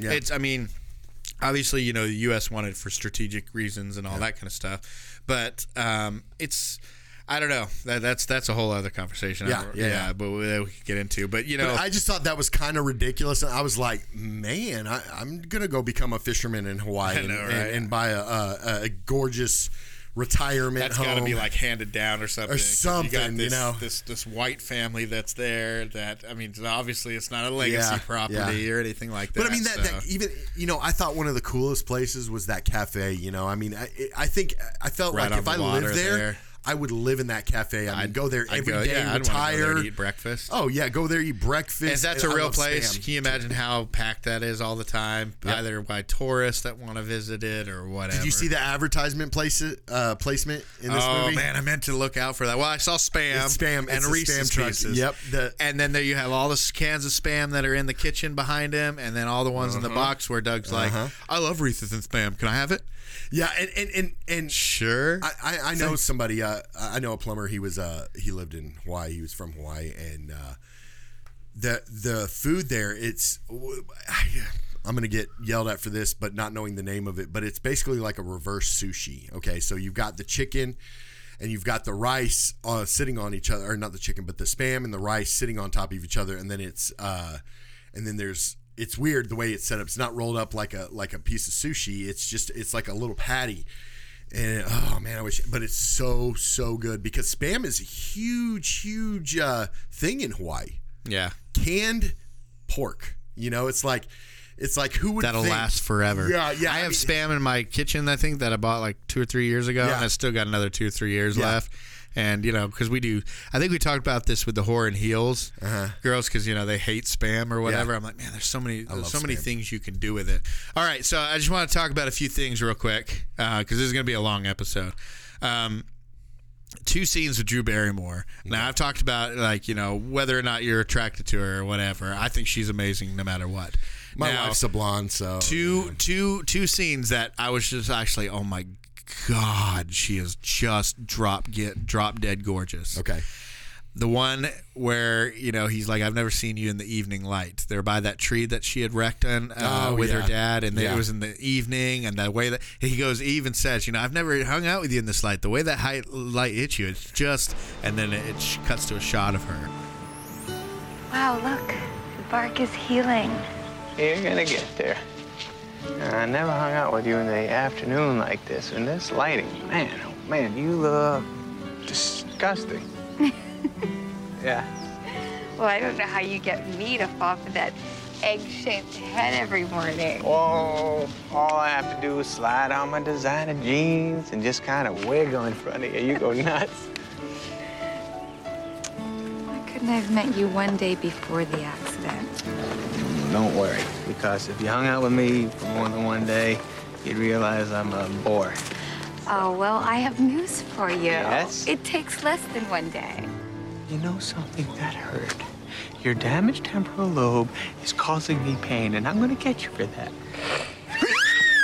It, it didn't really fit the movie. I think I felt like And it was like, a, he's like, oh, it's just disgusting, and it's Yeah. funny because she is absolutely gorgeous. But it's one of these beautiful scenes Yeah. that you don't really see in Adam Sandler movies. I think Hawaii has a lot to do with that. I'm oh, sure oh, you yeah. can find many different places, but for an Adam Sandler movie, you know, you, you really got to get that beauty going because you know otherwise it's going to be a lot of fart Yeah, jokes and yeah. everything. But there's just something different about this movie. though. that scene. And then the scene where she says goodbye to him and she's standing in the rain Yeah. and she, you know, she sweeps her hair back Yeah. and they have that one last kiss and then he drives away. Oh my God. that was a good scene. That It was really, scene. good, but it's you know, one of these like classic scenes or whatever. But Yeah. the way she's standing there in the rain though, like that, oh, I'm like, yeah, forget it's just it. it's such a it's it's that that was such a good scene too because it was just like you felt the pain in that scene. You know what I mean? Like you felt and how they were making out, and like she wanted to keep going, but he couldn't handle it anymore. Yeah. knowing she was all right with it because she knew she was going to forget Yeah. about it in the morning, so she was like making out with him and stuff. He had to stop. Yeah. and you could see it. And this is from Adam Sandler. Like Yeah. I said, we, he's done good things, but I mean, in an Adam Sandler type movie, Uh-huh. he had to stop and pull himself away and, and not even look at her and get in the truck because he couldn't. He couldn't continue with that last. It was too much for him. I like going really back. good. I like the way Adam Sandler sets up these particular scenes. Um, he did like I, I talked about it in Wedding Singer, how he didn't just drag out the depression side of the of the movie. You know, you know where where. You know, Wedding Singer, like you know, he she turns Do him you down remember at the me? altar. No. That Yeah. sucks. But but but that's what I'm saying. Like he doesn't he doesn't really drag out the depression scene for for you know 30 minutes out of the movie where you're just like okay, let's get back to the happiness. Let's get back to the happy because you know this is this is. Be, this is becoming super depressed again. You know, you know how some movies will do that. They'll just drag out the depression part of the scene, and you're just like, "Wow, this is a waste of my time for the rest of this movie until it starts getting better." Yeah. you know, and that's what he did with this too. I mean, yeah, you saw him that he was what down movie was out. that that we talked about where it's like like look we get that he's he's you don't have to harp on the depression part of it Oh, we, we get wasn't that it the King of. Staten Island or something? Or I can't remember Uh, what it was. no I thought it was an Adam Sandler movie like like it could have been It was Wedding Singer. Remember, because he was so depressed, but it, it didn't. They didn't. Oh yeah, out. when She- it, yeah, because he was singing miserably and all Yeah. that kind of stuff. Like like Adam Sandler plays miserable very Yeah, well. he does. Let him play it. Don't Yeah. harp on it, and then move on. Yeah, I yeah, and, and, and I like the way Adam Sandler does that in his movies. You know, you don't get to that point where because. Again, you know, watching Punch Drunk Love, you know, at the first you're just like, oh, it's, it hurts to see Adam Sandler like this. You know what I mean? It's like, so uncomfortable. and- oh yeah. man, you know, you know, I was thinking about this. You know who, uh, who, what actor does it very well, where it's it's awkward, but it's not to the point where you're just like, oh, is is Steve Carell. Like especially in The Office. Like I mean, there's It's scenes so where I'm just like cringy, but it's not so to the point where it's like. Oh, I can't watch this anymore. You know, it's like cringy. Okay, now we're good. What do you think of Dan Aykroyd in this movie? I thought this was probably one of Dan, Dan Aykroyd's ser- only serious roles, like where, Where he, doesn't was kind of a serious person. Yeah, yeah. I mean, he does joke around. You know, But he does ma- he does the with- walrus joke, and then he does the wet dream jokes with Doug and everything. You know, get off the juice. Yeah. or he'd be like, notice the overreaction again, Yeah. Doug. Lay off the juice. But then again, he wasn't. He wasn't like like he was in Tommy Boy. He wasn't like he was in uh, in a lot of the movies he does, even with Adam Sandler. He was he was a little bit more serious in this one. You know, I mean, he he would he did make a c- couple jokes, but it wasn't like like make you laugh. I mean, it was haha. And did know, you get the thing. connection of the, for Tommy Boy through this? Um, besides Dan Aykroyd. wh- what was his name? Maybe it was his name or something. So the name of the institute is Callahan Institute. Oh, and they actually talk about it in the movie. Callahan Institute is funded by the, Callahan Institute, which is primarily funded by Callahan Automotive Parts. Ah. so if you remember Tommy Boy, he his family was the or his business, his dad's business was the Callahan Auto Parts and Yeah. everything. And Dan Aykroyd was in that movie as well, so they were able to bring the whole, you know, as that. far as Adam Sandler being best friends with Chris Farley, and then bringing Callahan in and Dan Aykroyd into this to mix it all up Yeah. and to, you know, okay, you know, like that's kind of a shout out. This is to you, Yeah. Chris Farley type of thing. He seemed very, very like uh, his character in Ghostbusters. I thought Dan Aykroyd did. You know, I mean, just very, you know, the scientist. uh, You know, kind of, kind of yeah, to him. yeah. And uh, what did he say at the house? Besides the, uh, I, I can't remember what he said. Besides, but yeah, he was kind of more just affable, just kind of playing along with everybody. Out of his own little jokes every once in a while. He mentioned that this thing was called Goldfield syndrome. That's not a real thing. Yeah. that doesn't exist. Yeah. it may have just been part of the joke. Whenever he said, you know, uh, what did he say? Um, oh, he couldn't publish his findings because he kept forgetting.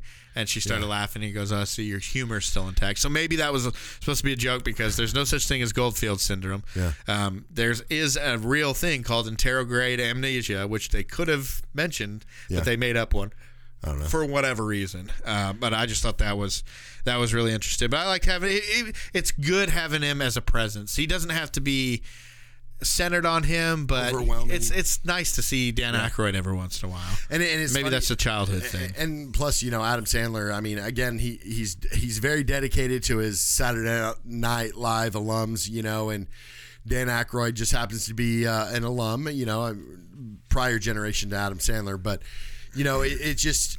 It's classic the way he brings it. You know, it's almost like you feel like Adam Sandler's got a lot of best friends. Yeah. You know what I mean? Like these guys have to be extremely close for him Like- to air 'em all. Peter Dante. Yeah.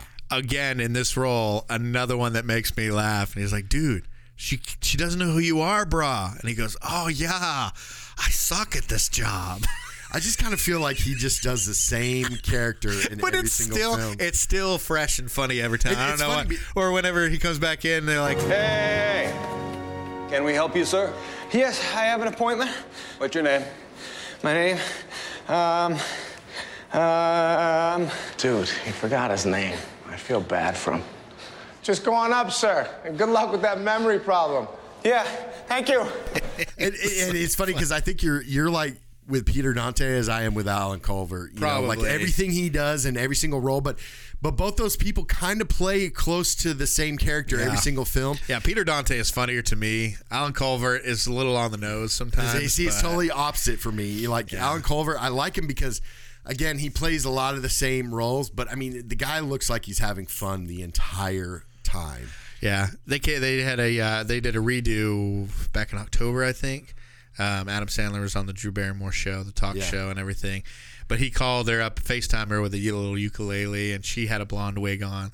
and so they're like, "Oh, hi, Henry." He goes, "Hey, Lucy, this is Henry. I'm your husband. We've been married for about 30 years now, or whatever it is." He's like, "We're going through something called the coronavirus." Uh, uh, you know, whatever. Or, or is talking about, you know, there being an epidemic and all these different things that are happening. And then 10 second Tom, Allen Covert comes in, calls in. He look, he's looking old and everything, but you know he does his little spiel Yeah. and everything. But it was kind of a cute little thing. Yeah. Um, real quick, getting into the the, the uh, wrapping this stuff up. Um, you know, we talked about how at the beginning we talked about the anterograde uh, amnesia. It, it's you're still storing memories, you just can't access them, right? So another part of this movie where you know it all sounds made up, but this is actually a very accurate movie is the paintings she does at the end. Yeah. You know, first of all, can we get over how adorable that scene was when they're That falling was. as- well It was. well when they're falling asleep in bed together and he Oh, tells okay. he tells her I love you. Like they're both just trying to keep their eyes awake because Uh-huh. they know as soon as they fall asleep this day is going to be over and he has to start over again and she has to start over again. Fall asleep. I'm not sleeping. I'm just closing my eyes. Uh, go downstairs. No, no. I'm just resting.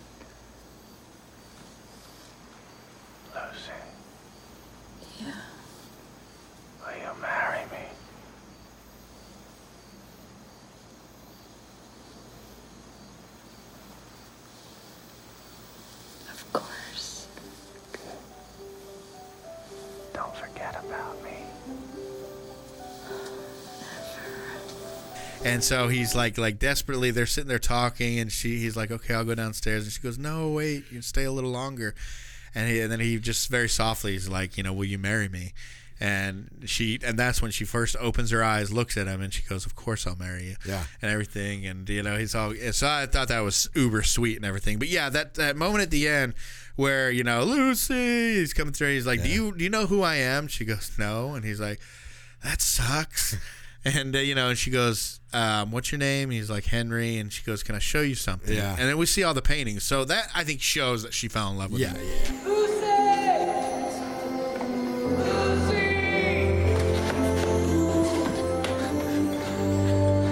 Lucy Whitmore? Can I ask you a question? Do you have any idea who I am?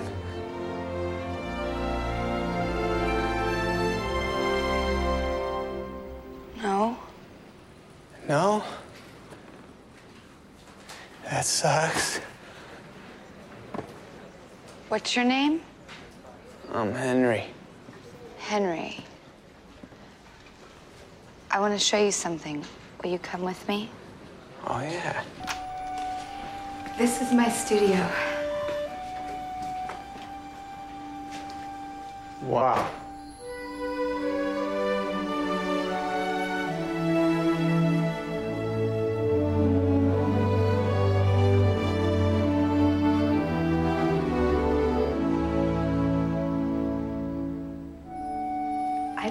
Who you are, Henry, but I dream about you almost every night. Why? What would you say if I told you that notebook you read every day used to have a lot of stuff about me in it? I would say that that makes a lot of sense. You erased me from your memories because you thought you were holding me back from having a full and happy life. But you made a mistake. Being with you is the only way I could have a full and happy life. You're the girl of my dreams. And apparently I'm the man of yours.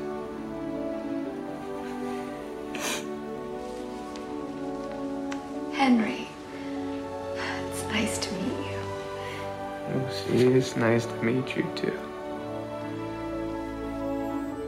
And you know she it shows that she was storing those memories and that she was remembering you know because there's the joke throughout the whole thing i, I wish we i would have known you a day before the i Yeah. would have met you the day before the accident Right. and he's like you say that all the time and everything and uh, First kiss, you say that all the time. yeah the, the, the no- nothing like a first kiss and everything but you know it's it's He almost seemed annoyed the last time she said that. yeah, he's like he's like, "Really, come on now. But uh, it's so sad and so beautiful at the same Yeah. time. You know, it's like you know, she's obviously in love with the guy, Oh, and yeah. he's obviously madly in love with her.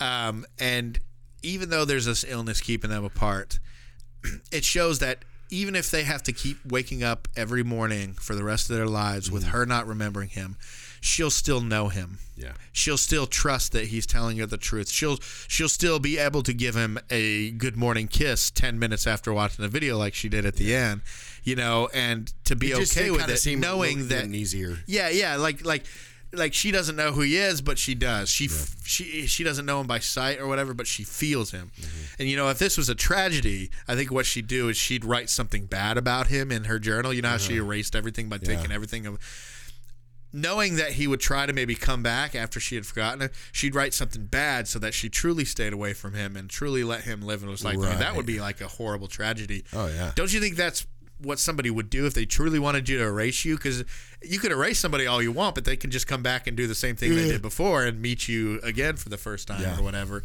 But I thought, you know, that's that's the the horrible part of me thinking like, oh, I wonder how you could make this a tragedy. Yeah. Like you could really make this a tragedy if you know she wrote an awful thing about him Yeah. that he could never get past. You know, Uh. like like like like so, I don't know. It'd just be interesting. Yeah. it'd Yeah. be terrible, but It's it'd be interesting. Yeah. So, anyways, uh, did you enjoy this movie? I love this movie. I love this movie. This is my favorite Adam Sandler movie. It's my favorite rom com. Yeah. I've had others and stuff, and I'm sure we'll do lists of those and everything. But but just last night, I decided it was my favorite, or the night before last, it was my favorite uh, rom com. I just enjoy it so much. Yeah. The music's amazing. The Uh-huh. scenery's amazing. The actors in it are amazing. Yeah. It's just a fun movie. It's it's a sweet movie, a sickly sweet movie. Yeah. And it doesn't have the ending that you would expect it to, right? No. Did you the first time you watched it? Did you expect that she was gonna flash and then be able to remember him one morning suddenly? Maybe not everything else, but she'd be able to remember him. No, but I mean, they, they just wanted to make it a pretty sweet ending, you know, and, and But I mean, that's still complicated. Most Hollywood movies would have made her remember by the end, and then they live happily ever after. But this movie leaves the complication there. yeah, well, they they have to keep that there because think about it, the movie would just you couldn't watch it again with it out with it being make any sense. I don't think. But I mean, if she she might have remembered a day or remember two days just with him, but doesn't remember anything else. You know, so it, it could have done that. That would have been like maybe a more satisfying. Okay, well now at least she has memory of him. But this one with the painting that they had at the, the paintings that they had in the, at the end, it shows that she Her singing, the she lilies, knows him. yeah, Even though she doesn't know him, she knows him. You know, and so it made her feel better about it. Anyways, we go on and on about it. This is a great movie. Um, this is one of the higher rated Ebert uh, reviews of Adam Sandler's, which I'm glad about because um, it deserves it. Yeah. Um, it's also very. Um, it's it's it's not as jokey and quippy as a lot of Adam Sandler movies where they're just a bunch of throwaway jokes, but there is a good amount in them to where it feels like an Adam Sandler Yeah, movie. yeah. But it also is a very sweet rom com. Uh, anyways, we suggest this movie. Uh, definitely go watch it if you get a chance. It's on Netflix right now. Um, I don't know if it's on anything else like Hulu or anything, but I know Not it's on free. per it's se. yeah, it's it's quote unquote free on Netflix. So uh, go watch it there. Uh, or any other time you see it on TV, whatever it may be, watch it right in the middle of the movie. Yeah. It's it's a fantastic movie, guaranteed to make you sick from from the sweetness of it. Do you, Hanale, take this woman to be your lawfully wedded wife, to have and to hold, from this day forth, as long as you both shall live? I do. Really? Even though in like 10, 15 years, she could possibly let herself go and then, like, sex could be, like, nauseating for you. What are you nuts? Your wife's right over there. I'm just kidding, Moo I now pronounce you man and wife.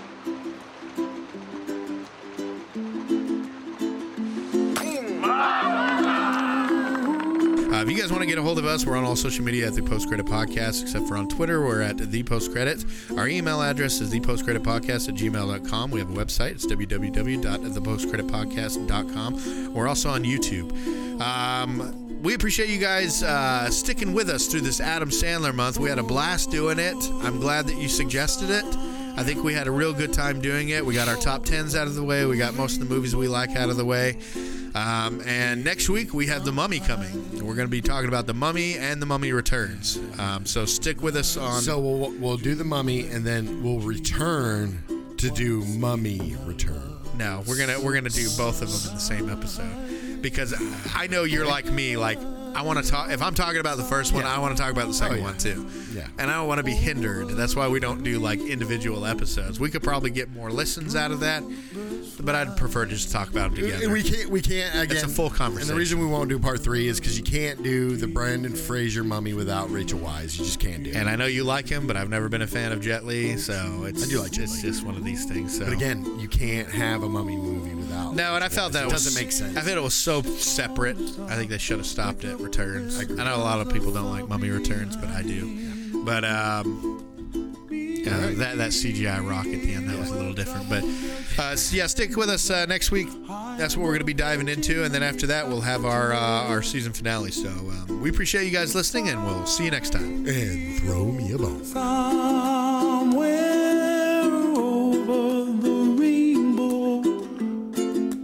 bluebirds fly.